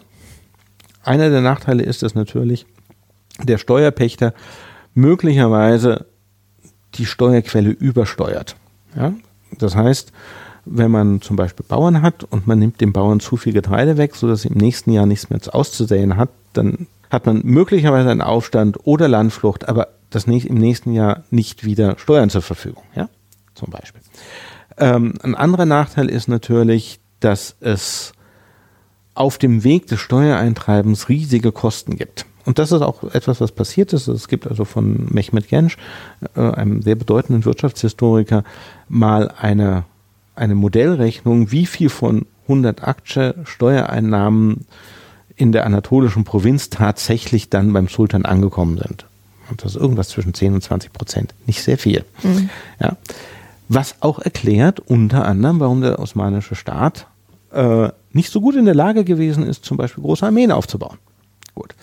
Diese Steuerpachten, und dann hat man natürlich lokale Agenten, die ganz, ganz mächtig werden, nicht? Also eigentlich egal, wer die Steuerquelle in Istanbul ersteigert, wenn er nicht mit denen zusammenarbeitet, mit diesen Notablen, kommt er sowieso nicht an irgendwas ran, ja? Also der Abbau dieser Steuerpachten ist eine der ganz wesentlichen Sachen. Das ist entsetzlich mühselig, weil eben diese Leute tatsächlich an, an Schlüsselstellungen äh, sitzen. Es gibt dann aber sowas wie, ein, wie einen osmanischen Vorparlamentarismus. Und zwar nicht in der Hauptstadt. Die Hauptstadt ist ja zentral regiert vom Sultan quasi. Ja, also nicht unbedingt persönlich äh, der Sultan, aber in der Hauptstadt gibt es viel weniger lokale Organisationen als dann in den Provinzen, wo es ohnehin wegen Steuerumlagen und so mehr oder weniger informelle, mehr oder weniger formelle Räte immer gegeben hat. Die werden nun institutionalisiert. Es gibt Provinzräte auf den verschiedensten Ebenen bis runter zur Kreisebene. Mhm. Auch im Zuge der Tansimat werden die? Auch im, ja, genau. Mhm. Die werden eben formalisiert im Zuge der Tansimat und übernehmen wesentliche Verwaltungs-, zum Teil sogar Funktionen der Jurisdiktion in den Provinzen. Das ist etwas, was den Staat sehr verändert, weil durch diese Formalisierung ist auch eine gewisse Repräsentanz, nicht unbedingt proportional, aber von verschiedenen Bevölkerungsgruppen in diesen Räten immer geben wird mhm. und immer gibt. Es wird aufgebaut, deswegen dann auch, dann haben wir auch in der, in der Tansimat alsbald, weil das Ganze ohne gar nicht läuft, dann gibt es auch sowas wie eine, wie eine Druckrevolution. Schon Mahmud der Zweite., also vor achtzehnhundertneununddreißig der Sultan, hatte einen Staatsanzeiger eingeführt. Also so eine Ein Gesetzblatt quasi, aber mhm. in dem Gesetzblatt standen nicht nur die Gesetze drin, sondern auch verschiedene andere Dinge zur Information an allen und jeden. Äh, womit gemeint war, allen und jeden Staatsbediensteten. Aber immerhin sind, äh, ist dieses Gesetzblatt nicht nur auf Türkisch erschienen, sondern äh, über lange Zeit auch auf Arabisch, auch auf Griechisch gab es ihn und so weiter und so fort. Ja, also. also Durchsetzung einer anderen neuen Form von Staatlichkeit. Durchsetzung auch, wie bezahle ich meine Staatsbediensteten? Ja? Ein Kadi hatte zwar, also die, die Kadi-Ämter waren eingestuft nach Einnahmehöhe. Ja? Dann gab es eben den Kadi für dreißig Aktien pro Tag und den Kadi, das Kadi-Amt mit vierzig Aktien pro Tag. Das waren aber keine Gehälter, sondern das waren Annahmen, wie viel dieser Kadi aus Gerichtsgebühren beziehen würde. Äh, Gerichtsgebühren und, und ähm, Stiftungsverwaltungsgebühren. Man stellt tatsächlich um im Osmanischen Reich mit riesigen Schwierigkeiten das Ganze auf Soldsysteme, Besoldungssysteme. Mhm. Ja?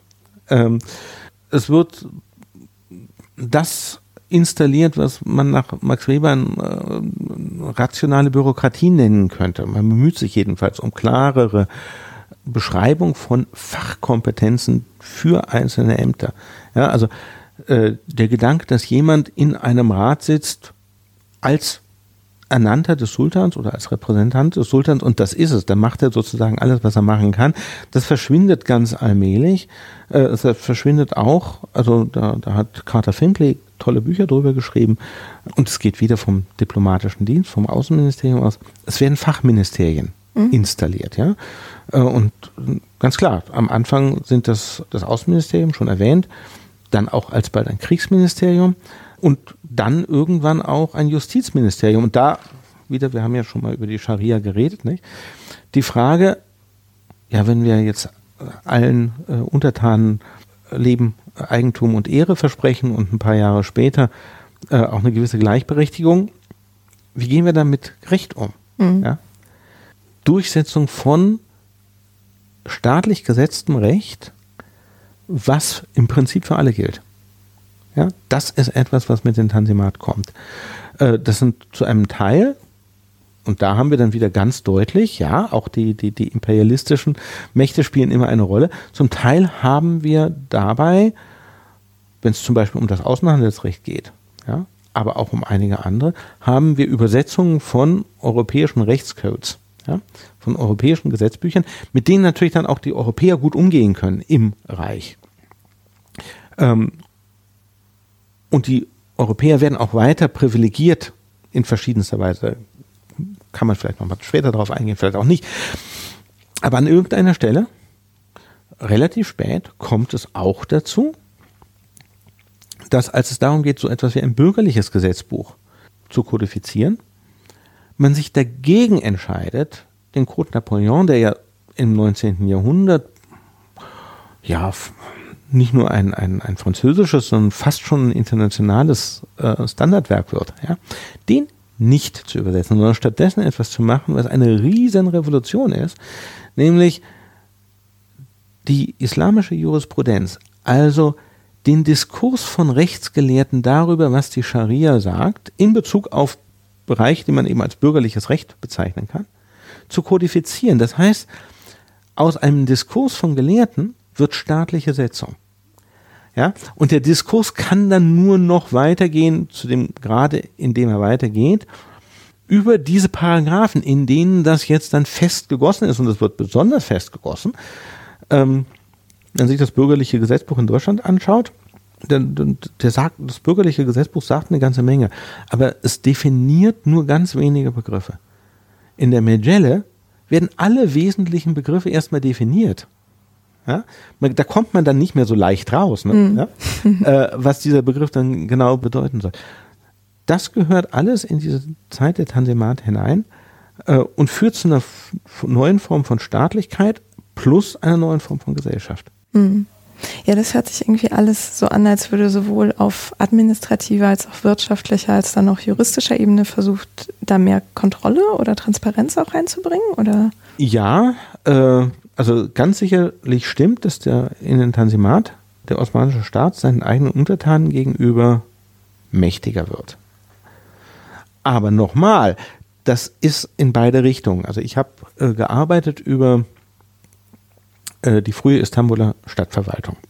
Wir befinden uns in der Zeit nach dem Krimkrieg, der sehr entscheidend gewesen ist. achtzehnhundertfünfzig? dreiundfünfzig bis sechsundfünfzig, der ist in verschiedener Weise sehr entscheidend gewesen. Das Osmanische Reich zusammen mit England, Frankreich und dem Königreich Sardinien, Italien, gibt's halt noch nicht ganz so, kommt dann bald, schlägt in einem Krieg, der zu einem guten Teil auf der Krim stattfindet, deswegen Krimkrieg heißt, bei dem es aber nicht um die Krim geht, Russland. Dabei gibt es äh, massenhafte Truppenstationierungen in Istanbul, die einen großen kulturellen Einfluss dann auch hinterlassen. Pasteur ist in Istanbul zu der Zeit. Florence Nightingale baut ihr Krankenhaus. Es gibt die erste Telegrafenlinie in Istanbul und so weiter und so fort. Ähm, sehr kurz darauf wird nachgeholt in Istanbul, was in vielen anderen Provinzen schon gibt, nämlich eine Stadtverwaltung. Ich habe ja gerade schon gesagt, äh, in Istanbul herrscht der Sultan, da gibt es also keine eigene Stadtverwaltung. Da wird jetzt eine eingerichtet. Und da ist sehr interessant, dass diese Stadtverwaltung am Anfang vor allem eigentlich ja so, so eine Public-Private Partnership fast ist. Nämlich insofern, als da, wo man sie als Pilotprojekt ausprobiert in Pera, Beyoğlu, ja, also das, was heute Galata ist und dann eben Beyoğlu bis hoch zu Kurtuluş. Ähm, da gibt es sehr viele reiche Einwohner, die schon seit vielen Generationen im Osmanischen Reich in Istanbul leben, aber zu einem guten Teil keine osmanische äh, Untertanenschaft, Staatsbürgerschaft haben, sondern einen italienischen Pass, einen was weiß ich Pass. Und die arbeiten da sehr mit und auch die einheimischen osmanischen Untertanen, vor allem die nicht-muslimischen, arbeiten da sehr auf einer quasi privaten Seite mit und sagen, wir wollen hier, dass das ausschaut, wie das eben auszuschauen hat. Und dann ist das Osmanische Reich plötzlich auch gar nicht so verspätet, nicht? Also es klingt jetzt so, Einführung einer Stadtverwaltung in Istanbul achtzehnhundertsiebenundfünfzig und in den letzten Tagen von achtzehnhundertsiebenundfünfzig. Also klingt nicht sehr richtig, sehr, äh, sehr up to date. Auf der anderen Seite, wann reißen die Wiener ihre Stadtmauern ab? achtzehnhundertachtundfünfzig. Genau dann. Erst mhm. dann, ja, dann wird die Ringstraße gebaut, ja. Und was machen die Osmanen? Sie reißen die Stadtmauern von Galata ab. Es gibt ein paar kleine Reste stehen noch, aber zu einem guten Teil ist es genau das. Und man kann also das an einigen der Straßen auch noch gut nachvollziehen. Das sind Straßendurchbrüche der damaligen Zeit und auch der Platz von Karaköy, der nun mehrmals umgebaut ist und natürlich nicht mehr aussieht wie achtzehnhundertsechzig, aber dass es diesen Platz gibt, das ist dann, hat was damit zu tun. Ne? Mhm. Äh, und das sind dann Sachen, da, da kann man dann sehen, das ist nicht nur vom Staat zu seiner eigenen Stärkung gemacht, sondern das ist selbstverständlich auch etwas, äh, was mit der Gesellschaft zu tun hat. Und selbstverständlich ist es auch so, dass die osmanische Gesellschaft nicht einfach homogen ist, sondern es ist eine, wie jede Gesellschaft, eine Gesellschaft, wo man auch von Schichten und wahrscheinlich auch am besten auch von Klassen redet, ne? Mit unterschiedlichen wirtschaftlichen Interessen, die sich massiv widersprechen können, und eine ausgesprochen vielfältige Gesellschaft noch dazu mit einem sehr langsam sich ausbildenden Frage, äh, wer dazugehört. Mhm. Und das ist nun etwas, das treibt die Republik Türkei bis heute um. Ja, wer gehört dazu? Die Türkei heute ist ein Paradies für Identitätspolitik. Das hat was damit zu tun, hat mit vielen Sachen zu tun, aber es hat auch was damit zu tun, dass die Frage, wer wie zu dieser Gesellschaft gehört, im neunzehnten Jahrhundert dauernd ausgehandelt wird, aber nicht richtig entschieden werden kann. Also, ist so jemand wie diese Vertreter, die in dieser ersten osmanischen, also Istanbuler Stadtversammlung drin sitzen, aber keine Osmanen sind, aber wirtschaftlich völlig eingebunden sind, ja? Sind, gehören die dazu, gehören die nicht dazu? Ja? Gehören Nicht-Muslime dazu? Ja? In welchem Grad gehören sie dazu? Und das ist etwas, das ist insgesamt für, für fast alle Staaten der Zeit sehr schwer zu entscheiden, und es gibt sehr unterschiedliche Weisen, wie man damit umgeht. Es endet nicht alles notwendig in einem Nationalstaat mit genau einer Nation. Also mhm. das ist ja, was weiß ich, Russland heute ist auch kein solcher Nationalstaat zum Beispiel. Ja? Ähm, das Habsburgerreich hat einen sehr inklusiven, extrem inklusiven äh, Ansatz. Das Deutsche Reich hat einen ganz merkwürdigen Ansatz, bei dem es auch ganz viele dunkle Flecken gibt, also zum Beispiel polnische Bevölkerung in Preußen, ja, und deren Rolle. Ne? Ähm, Also das Multiethnische, das Multikonfessionelle, die Frage, wer dazugehört, wer welche Sprache sprechen muss, um auf welcher Ebene noch dazuzugehören, das sind äh, das sind Probleme, die sich nicht von selbst lösen und wo man nicht sagen kann, ja, die, das konnte ja nicht gut gehen bei den Osmanen, äh, denn die waren so vielfältig. Viele andere waren auch so vielfältig mhm. und haben es auch zum guten Teil nicht besser gemacht. Ähm, in dem Zusammenhang wollte ich mal nachfragen, weil Sie ja meinten, ähm also die, der Vorlauf zu den Tansimalen war unter anderem auch bedingt durch diese ganze Veränderung in Europa und die mhm. ähm, politischen Veränderungen mhm. und so weiter. Haben sich dann die ähm, Folgen der Tansimat dann so ausgewirkt, dass das Osmanische Reich gegenüber den europäischen neuen Nachbarn oder den Reichen, die sich mhm. dann irgendwie gebildet haben, ähm, behaupten konnte? Oder auf welcher, sozusagen, waren die dann wieder auf Augenhöhe quasi? Es ist, es ist sehr unterschiedlich. Ähm, das Osmanische Reich ist während der Tansimat und dann auch in der späteren Phase des äh, neunzehnten. Jahrhunderts, im Allgemeinen sagt man, dass die Tansimat bis achtzehnhundertsechsundsiebzig gedauert haben und danach haben wir so zwei Jahre Verfassungszeit und danach dieses autokratische Regime Abdülhamids. Das Osmanische Reich ist während dieser Zeit kleiner geworden. Das heißt, es haben sich langsam Teile aus dem Reich sozusagen verabschiedet, aber auf sehr unterschiedliche Art verabschiedet. Das hat in den europäischen Landesteilen meistens einen Weg genommen, wo eine unglaubliche Autonomie zugestanden wurde, die dann entweder zur Ausbildung eines Staates geführt hat, der sich ein bisschen wie ein Nationalstaat gab, aber meistens mit einem Monarchen besetzt wurde, über den die Großmächte entschieden hatten. Und wo dann auch relativ klar war, an welche dieser Großmächte sich dieser Monarch im Wesentlichen halten würde. Mhm. Äh, das war im Falle Bulgariens zum Beispiel so, äh, Montenegro, sehr spät Albanien und so. Gut. An welche Großmächte haben die sich gehalten? Also äh, Bulgarien zum Beispiel ganz deutlich äh, gehörte, obwohl da ja auch so ein, ein deutscher Adliger dabei war, aber das, das tat nichts. Das war sehr nah ans Zarenreich angeschlossen. Mit Rumänien sah es schon wieder ein bisschen anders aus und so weiter. Ja. Die Habsburger hatten viel zu sagen. Im Falle der Habsburger hat, ist es auch so gewesen, dass es da zu einer Besetzung und Annektierung durch eines dieser Nachbarreiche gekommen ist. Das ist also achtzehnhundertachtundsiebzig Besetzung, neunzehnhundertacht äh, Annexion von Bosnien-Herzegowina. Ja. Auch das Russische Reich hat das in Teilen machen können. Die Krim ist ein sehr frühes Beispiel, im Kaukasus gibt es andere. Gut. In den anderen Landesteilen, insbesondere in der arabischen Welt, ähm, ist der Pfad ein bisschen ein anderer gewesen. Da hat man also solche Autonomien installiert, die dann in einen Kolonialstatus mündeten. Ja, das ist also beim Libanon so gewesen, äh, ist bei Kuwait so gewesen, sehr peripheres Beispiel, aber trotzdem vielleicht ganz interessant. Ähm, nach dem Ersten Weltkrieg sind ja fast ja, sind diese Teile der arabischen Welt, des Osmanischen Reichs, ja alle kolonial geworden.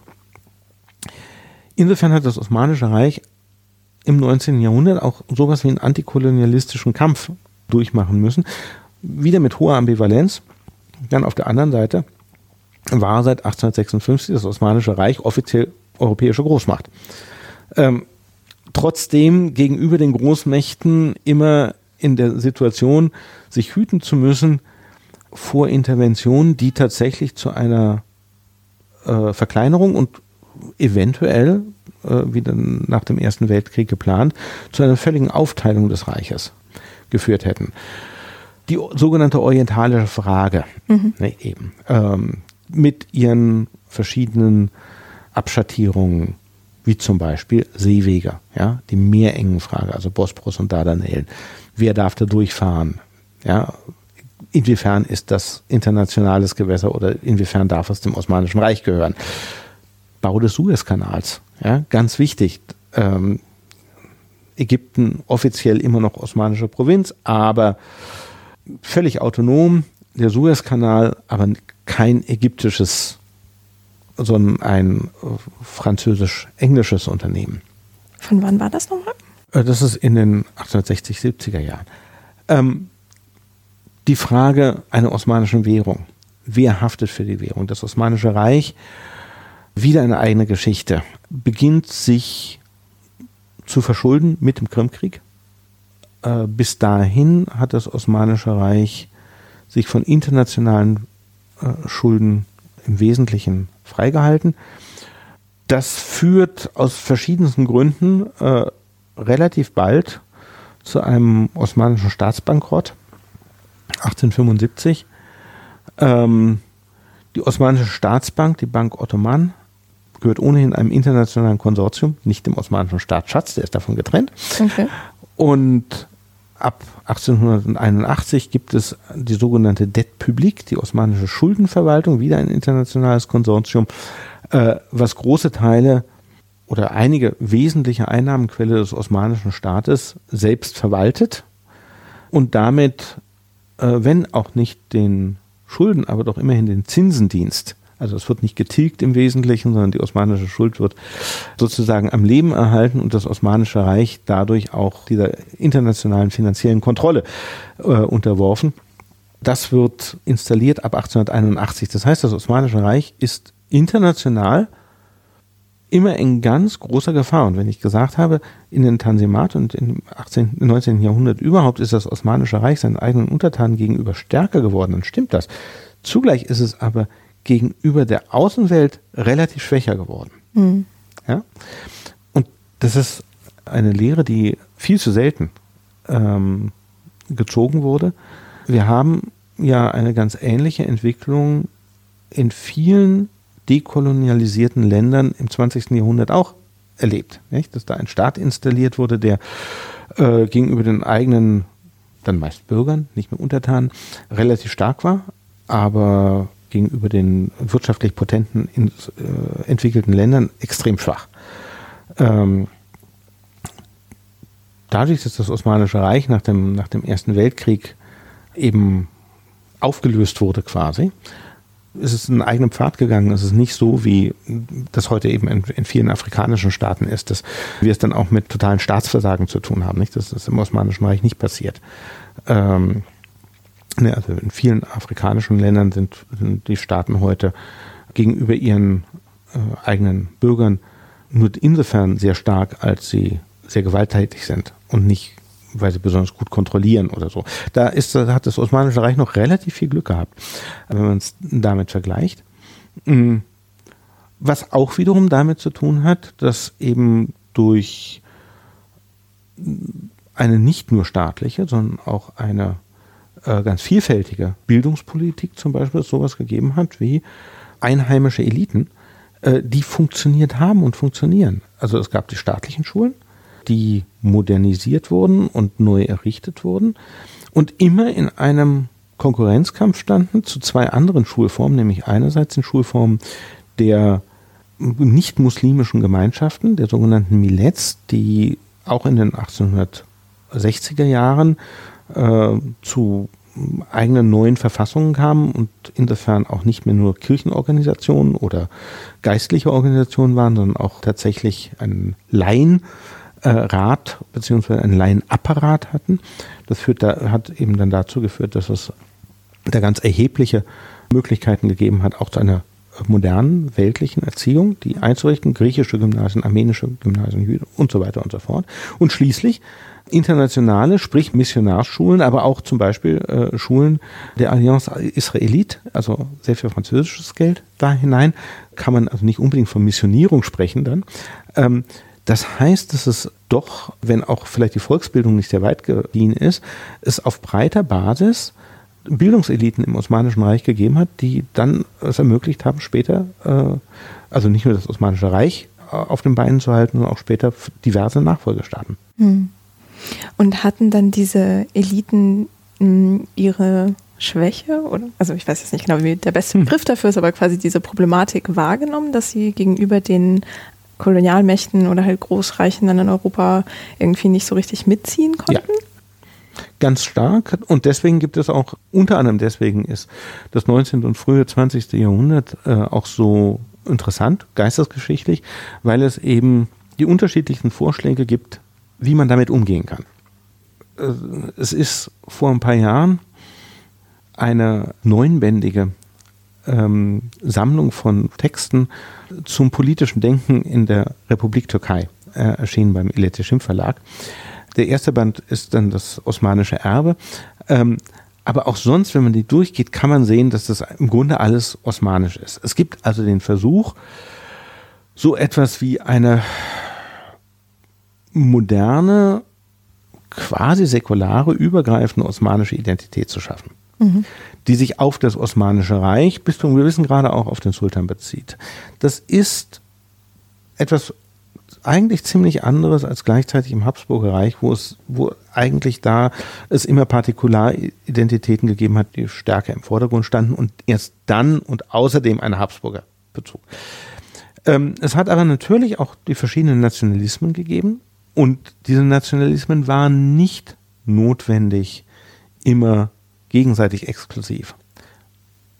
Die gegenseitig Exklusiven haben sich meistens durchgesetzt, aber zum Teil auch sehr spät durchgesetzt. Also gerade im Falle von, von dem, was dann später Jugoslawien wurde. Ja? Also das, man sollte nicht so tun, als sei äh, mit der Gründung Jugoslawiens im Grunde etwas versucht worden, was sowieso nie hätte klappen können. Das hat ja eine ganze Weile ganz Also schon geklappt, ne? Kann man nicht anders sagen. Und die Frage einer kroatischen äh, Nationalität war nicht unbedingt ausschließend zu einer Frage, was heißt ja, einer mazedonischen Nationalität. Ja? Selbst wenn es einen, einen, einen Gegensatz zwischen Serben und Kroaten relativ früh gegeben hat. Also es gibt ein sehr schönes, recht neues Buch äh, von jemandem, der dann eher im Habsburger Reich unterwegs ist. Frau Kirchner-Reilly äh, hat über, über dalmatinische Frühnationalisten, multiethnische Nationalisten geschrieben. Sowas gibt es natürlich auch im Osmanischen Reich. Es gibt die berühmte Figur des Şemsettin Sami, äh, Frascheri, äh, der kommt also aus Albanien, aus einer wesentlichen Elite, albanischen Elitefamilie, äh, Muslim. Der hat sowohl das albanische Alphabet, was mit geringen Veränderungen bis heute gilt, mitentwickelt, als auch war er einer der Begründer der türkischen Philologie mhm. im Osmanischen Reich. Ja? Also solche Figuren gibt es und gar nicht so wenige. Äh, ähnliche äh, Verschränkungen gibt es zwischen Kurden und Türken und so weiter und so fort. Also das ist nicht ganz klar getrennt. Ähm, das sind Modernisierungsansätze. Es gibt selbstverständlich auch einen frühen Salafismus, ja? wo gesagt wird, wir müssen ganz zurückgehen. Und da sehen wir, wie virulent äh, die Romantik, die ja als lateineuropäisches Phänomen begonnen hat, äh, in diesem ganzen neunzehnten. Jahrhundert ist. Denn ähnliche Sachen würde man mutatis mutandis selbstverständlich auch in Lateinamerika sehen, ja. Und aber man sieht sie eben auch im Osmanischen Reich, ähm, dass man beginnt, so so Gründungsmythen nachzuhängen, mhm. ja. Und also an der Stelle gibt es selbstverständlich dann auch die die frühen Turanisten. Unter anderem. Also türkische Protonationalisten oder türkische Nationalisten, die sich irgendwie auf Zentralasien berufen. Ja? Mit Zentralasien hat das Osmanische Reich bemerkenswert wenig zu tun und tatsächlich sind die Kanäle wirtschaftlich ziemlich ges- äh, gesperrt. Andererseits gibt es aber schon so etwas wie einen erheblichen Einfluss von äh, muslimischen Intellektuellen aus dem Zarenreich, die dann im Osmanischen Reich und auch in der frühen Republik Türkei eine erhebliche Rolle spielen. Ähm, also Seki Veli de Togan oder Ahmet Ağa Odu sind in der Republik Türkei äh, sehr wichtig, aber es gibt also bei den Osmanen dementsprechend auch ganz wesentliche Vertreter, übrigens nicht nur bei den Muslimen. Also wir haben jetzt gerade hier äh, in München an einem anderen Lehrstuhl ein Projekt, äh, was äh, genehmigt worden ist. Da geht es um Armenier, die aus Russland kommen und im Osmanischen Reich dann als Intellektuelle wirken, zum Beispiel. Ja? Also es gibt diese Austauschprozesse, übrigens dann selbstverständlich auch in die andere Richtung. Ja? Es gibt Leute, die aus dem Osmanischen Reich irgendwo hingehen und dann äh, dort wirken, gerade in die aus dem Osmanischen Reich herausgelösten neuen Staaten. Ja? Es gibt einen unglaublichen Austausch äh, zwischen den arabischen Provinzen und Ex-Provinzen und dem Osmanischen Reich selbst. Und auch wenn er über das Osmanische Reich wirklich fast nichts geschrieben hat, ja, Edward Said ist eine postosmanische Existenz, ja, und äh, muss als solcher auch ernst genommen werden. Ne? Das ist schon, schon, schon ganz typisch. Hm. Und hatten dann diese Bemühungen, irgendwie eine Nation oder halt einen Zusammenhalt dann irgendwie zu finden, ähm, eine Rolle gespielt bei der Beteiligung beim Ersten Weltkrieg, wenn Sie das schon so an...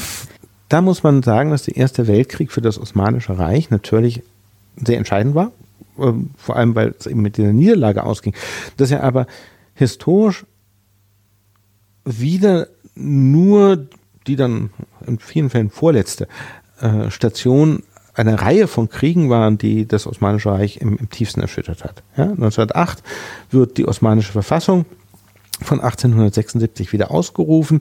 Für ein paar Jahre gibt es tatsächlich fast sowas wie eine, eine konstitutionelle, fast demokratische äh, Monarchie.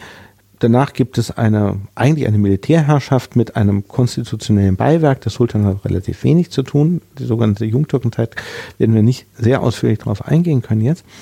Ähm, und mit diesem Jahr neunzehnhundertacht setzt eine sehr viel härtere Auseinandersetzung mit dem Osmanischen Reich ein. Man kann fast sagen, dass möglicherweise eben in diesem Vorlauf auf den Ersten Weltkrieg hin äh, erstens die europäischen Spannungen zu einem guten Teil versuchen, sich im Osmanischen Reich zu entladen. Mhm. Ja? Äh, andererseits aber auch möglicherweise die Befürchtung, dass das Osmanische Reich, was eben in dieser Position der Schwäche es geschafft hat, über viele Jahrzehnte äh, zu überleben und innerlich an Kohärenz zu gewinnen. Ja? Dass dieses Osmanische Reich möglicherweise doch mal ein Erfolg wird, und das ging natürlich gar nicht. Das heißt, ich habe schon erwähnt, neunzehnhundertacht die Annexierung von Bosnien-Herzegowina, ja, durch das Habsburger Reich. Es folgen diverse andere Gebietsverluste, Territorialverluste. Ja. Es folgt die Annektierung bzw. die Besetzung von Tripolitanien, dem, dem was heute Libyen ist, ja, durch Italien, in der Folge auch mit äh, der Besetzung und Annektierung der Dodekanes, also der Kykladen, heute griechisch, ja, die werden auch italienisch und bleiben es bis zum Ende des Zweiten Weltkriegs, weswegen es in Rhodos immer noch ein paar Türken gibt, die nicht ausgetauscht wurden nach dem Ende des Ersten Weltkriegs zwischen Griechenland und der Türkei, denn das war italienisch. Ähm, Es folgen der Erste und der Zweite äh, Balkankrieg mit, den, mit dem Verlust der größten Teile äh, des europäischen Osmanischen Reiches. Die Grenze verläuft am Ende des Zweiten Balkankrieges so in etwa da, wo sie auch heute f- verläuft, nicht? Also das, dieses kleine tragische Ende von, von der Türkei. Ähm, nach dem Ersten Balkankrieg ist die Grenze noch weiter im Osten, direkt bei Çatalca, also in Istanbuler Vororten. Und der Krieg war dann auch gegen die Habsburger, oder? Nein, nein, diese Balkankriege sind Kriege der verschiedenen, dann äh, auch von, von Russland zu einem guten Teil gestützten, zum Teil auch nicht gestützten Staaten. Äh, Serbien, Bulgarien, Griechenland, auch die Frage mit Albanien und so weiter geht dann da hinein. Gegen das Osmanische Reich zuerst und dann mit einem neuen Verlauf gegen Bulgarien, was ganz viel gewonnen hatte im Ersten Balkankrieg. Also das, äh, Bulgarien von neunzehnhundertzwölf, dreizehn war also auch eine Macht, die zum Beispiel große Teile Griechisch-Mazedoniens und Thraziens hatte, also inklusive äh, Saloniki, was eigentlich das große Ziel damals von, von allen Beteiligten war und was dem Osmanischen Reich damals neunzehnhundertzwölf verloren geht. Ja? Das heißt, dass aus Diese, diese Kriege führen nicht nur zu territorialem Verlust, zu, zu, zu Kosten, zu Menschenleben und ich weiß nicht was, sondern auch natürlich zu einer ganz erheblichen Veränderung des Klimas des Osmanischen Reiches. Es kommt zu so etwas wie einem Ethnic Cleansing und zu Massenflucht in äh, großen Teilen Südosteuropas. Muslime, Türken fliehen ins Osmanische Reich. Ähm, die Stimmung zwischen Muslimen und Nicht-Muslimen verschlechtert sich massiv, wobei man nicht vergessen darf, es gibt Teile der nicht-muslimischen Eliten, die osmanisch bleiben und zwar bis zuletzt bleiben wollen. Und also gerade im Bereich des Griechischen ist das gut nachgewiesen, aber auch, auch bei den Armeniern und bei, natürlich bei den Juden. Ähm, man darf nicht vergessen, dass die griechisch-orthodoxe Kirche zu einem guten Teil eine osmanische Einrichtung ist und sehr viel hat gegen die griechisch-orthodoxen Nation- oder die orthodoxen Nationalkirchen, die sich dann auch in diesem Lauf des neunzehnten Jahrhunderts etablieren. Und bis heute ist es so, dass Nordgriechenland äh, anders als Südgriechenland unter äh, der Hoheit eigentlich des Patriarchen steht und nicht unter der des Erzbischofs von Athen. Ja? Da gibt es ganz große Verwerfungen, aber insgesamt wird die Stimmung sehr sehr viel anders. Es gibt sogar einen äh, ersten Versuch oder erste Pläne eines Bevölkerungsaustausches zwischen Griechenland und dem Osmanischen Reich schon neunzehnhundertdreizehn. Hm. Ja? Ein friedlicher Austausch? Oder? Äh, also die, die da ausgetauscht werden sollten, die hat man nicht gefragt. Aber, ja, ähm, aber zwischen den Staaten eine Einigung oder der Versuch einer Einigung, das ist dann nicht dazu gekommen, weil es dann zum Weltkrieg kam, der ja auch äh, eine ganz hochproblematische Sache gewesen ist. Und da ist das Osmanische Reich oder die osmanische Gesellschaft schon auch zu einem Teil, trotz dieser retardierenden Momente, die ich eben erwähnt habe, schon auch in einer Auflösung begriffen. Ja, vielleicht da so als Anknüpfung, also quasi das Osmanische Reich hat also an der Seite des Deutschen Reiches im Ersten mhm. Weltkrieg gekämpft und verloren. Ähm, war denn der Krieg neunzehnhundertachtzehn auch für die Osmanen vorbei oder ging es dann irgendwie in den einzelnen Gebieten noch weiter? Nee, das ist dann natürlich sehr unterschiedlich. Nach der Kapitulation der osmanischen äh, Armee und nach dem Waffenstillstand von Mudros gegen Ende neunzehnhundertachtzehn waren ja große Teile des damaligen Osmanischen Reiches wurden unter koloniale Verwaltung gestellt. Äh, das ging zum Teil relativ friedlich, total friedlich ging es eigentlich nirgendwo, außer da, wo bereits während der Kampfhandlungen äh, es zu einer systematischen Besetzung gekommen war durch die alliierten Truppen, die dann nur noch in eine Kolonialverwaltung umgewandelt werden mussten, also Palästina zum Beispiel. Ne? In den bei Kriegsende nicht besetzten Gebieten kam es zum Teil zu Besetzungen, nicht total flächendeckend, aber es gab eben äh, dann französische, italienische Truppen in Anatolien. Es gab dann, ganz wichtig, eine griechische Invasion, die sich auf Izmir und das Hinterland Izmirs bezog. Und es gab dann dagegen einen sich organisierenden Widerstand, der sich auf die Prinzipien des amerikanischen Präsidenten Woodrow Wilson, die vierzehn Punkte, berief. Das war Das waren die Gemeinschaften zur Verteidigung der Rechte und die Rechte, um die es da geht, das waren die Rechte, die eben durch die, diese Prinzipien Wilsons ins internationale Recht eingeführt wurden. Und es kam dann eben zum türkischen Befreiungskrieg, der neunzehnhundertdreiundzwanzig in die Gründung der äh, Republik Türkei gemündet hat. Es kam zu zum Teil anderen, zum Teil parallelen Entwicklungen, auch im Gebiet des heutigen Irak, auch da, wo der eben dann heute Irak und nicht Türkei ist. Ähm, es kam zu einer völlig eigenen äh, Situation im Kaukasus. Wir dürfen nicht vergessen, zu dieser Zeit neunzehnhundertachtzehn äh, gibt es einen Bürgerkrieg in der Sowjetunion ähm, und also eine Reihe von verschiedenen Regierungsbildungen im Kaukasusgebiet, das am Ende eben in den Grenzen äh, und endet, die, die man heute hat, neunzehnhundertzwanzig. Das heißt, es ist nicht zu Ende. Und eigentlich geht es weiter bis mindestens neunzehnhundertzweiundzwanzig, dreiundzwanzig zum griechisch-türkischen Bevölkerungsaustausch, der dann eben tatsächlich durchgeführt worden ist, bis auf die beiden ägäischen Inseln, die der Türkei nach wie vor gehören, und vor allem Istanbul, werden alle griechisch-orthodoxen auf dem Staatsgebiet, als das unterzeichnet wird, gab es das noch, des Osmanischen Reiches, äh, nach Griechenland verschifft, und alle verbliebenen Muslime Griechenlands, bis auf die, die in Westthrazien leben, in die Türkei. Das ist ähm, eine Form von staatlichem Ethnic Cleansing, würde man heute sagen. Und gehört, finde ich, auch noch unmittelbar in diesen Kontext des Ersten Weltkrieges hinein. Mhm. Ähm, Ansonsten vergehen ja Kriege nicht so schnell. Also bis, bis ein Krieg wirklich äh, zu Ende und, also ein so großer Krieg zu Ende und bewältigt ist, vergehen viele, viele Generationen. Äh, jetzt glaube ich, das war neunzehnhundertneunundneunzig. Da gab es also eine Tagung. Ja, es muss schon zweitausend, zweitausend mindestens gewesen sein. In Beirut zum Ersten Weltkrieg im östlichen Mittelmeer. Und natürlich wurde über all diese Dinge und viele andere auch geredet. Also das, was äh, die Jungtürken in, im Libanon gemacht haben, war natürlich auch eine, eine wesentliche Sache, der kolonialistische Erfahrungen und so weiter.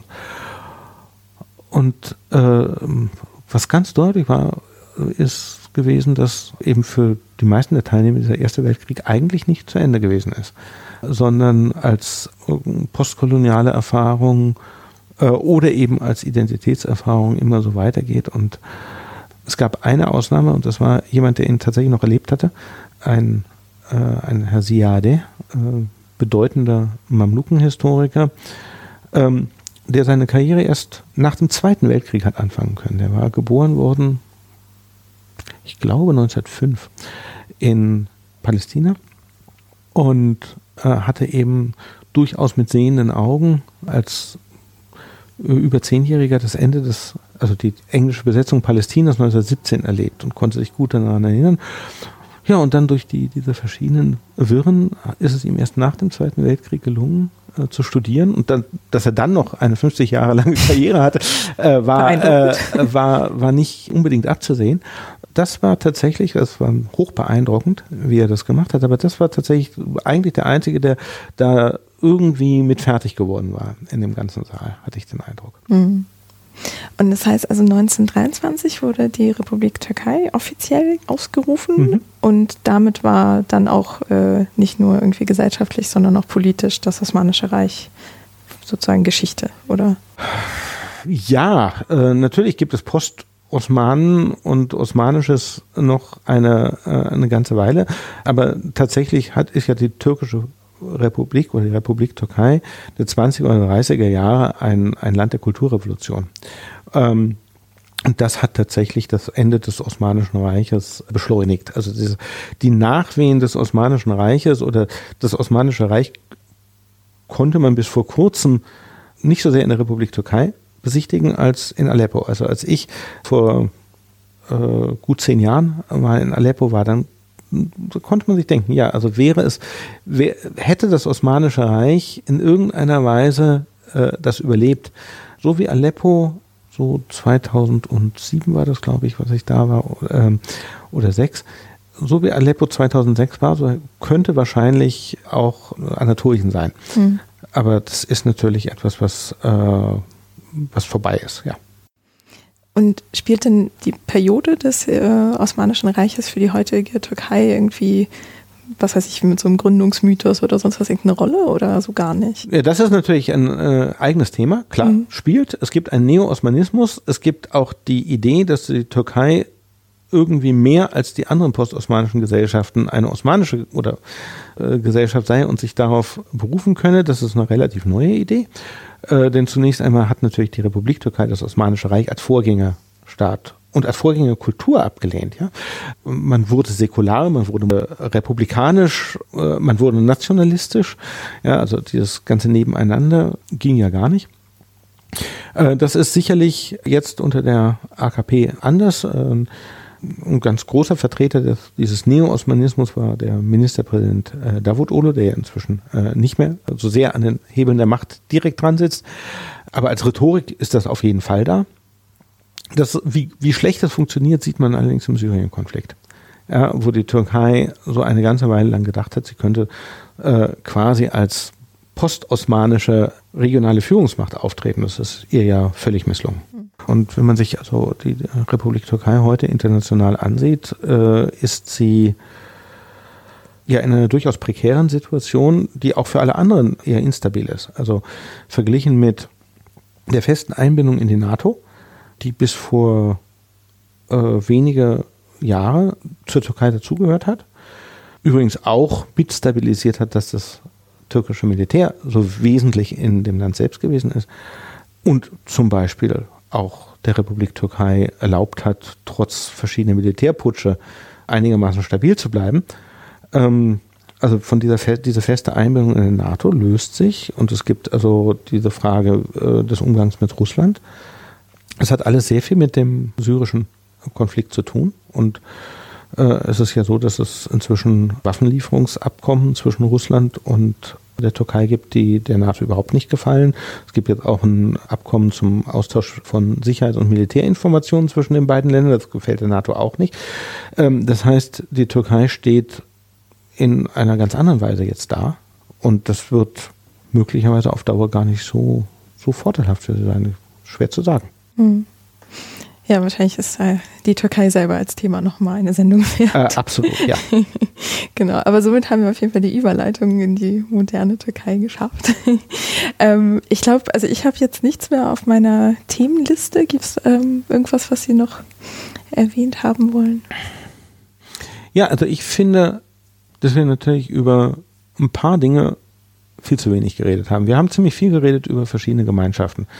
Aber wir haben zum Beispiel nicht darüber geredet, ähm, dass es ja auch Frauen gibt. Also die sind fast nicht vorgekommen. Wirklich? Ja? Die sind, die sind fast nicht vorgekommen. Und das ist, glaube ich, ähm, jetzt nicht mehr nachzuholen in, in seiner ganzen ähm, Wichtigkeit. Aber äh, darauf hinweisen würde ich schon, dass das neunzehnten. Jahrhundert als ein Jahrhundert der osmanischen Frau sehr wichtig ist. Eine andere Sache.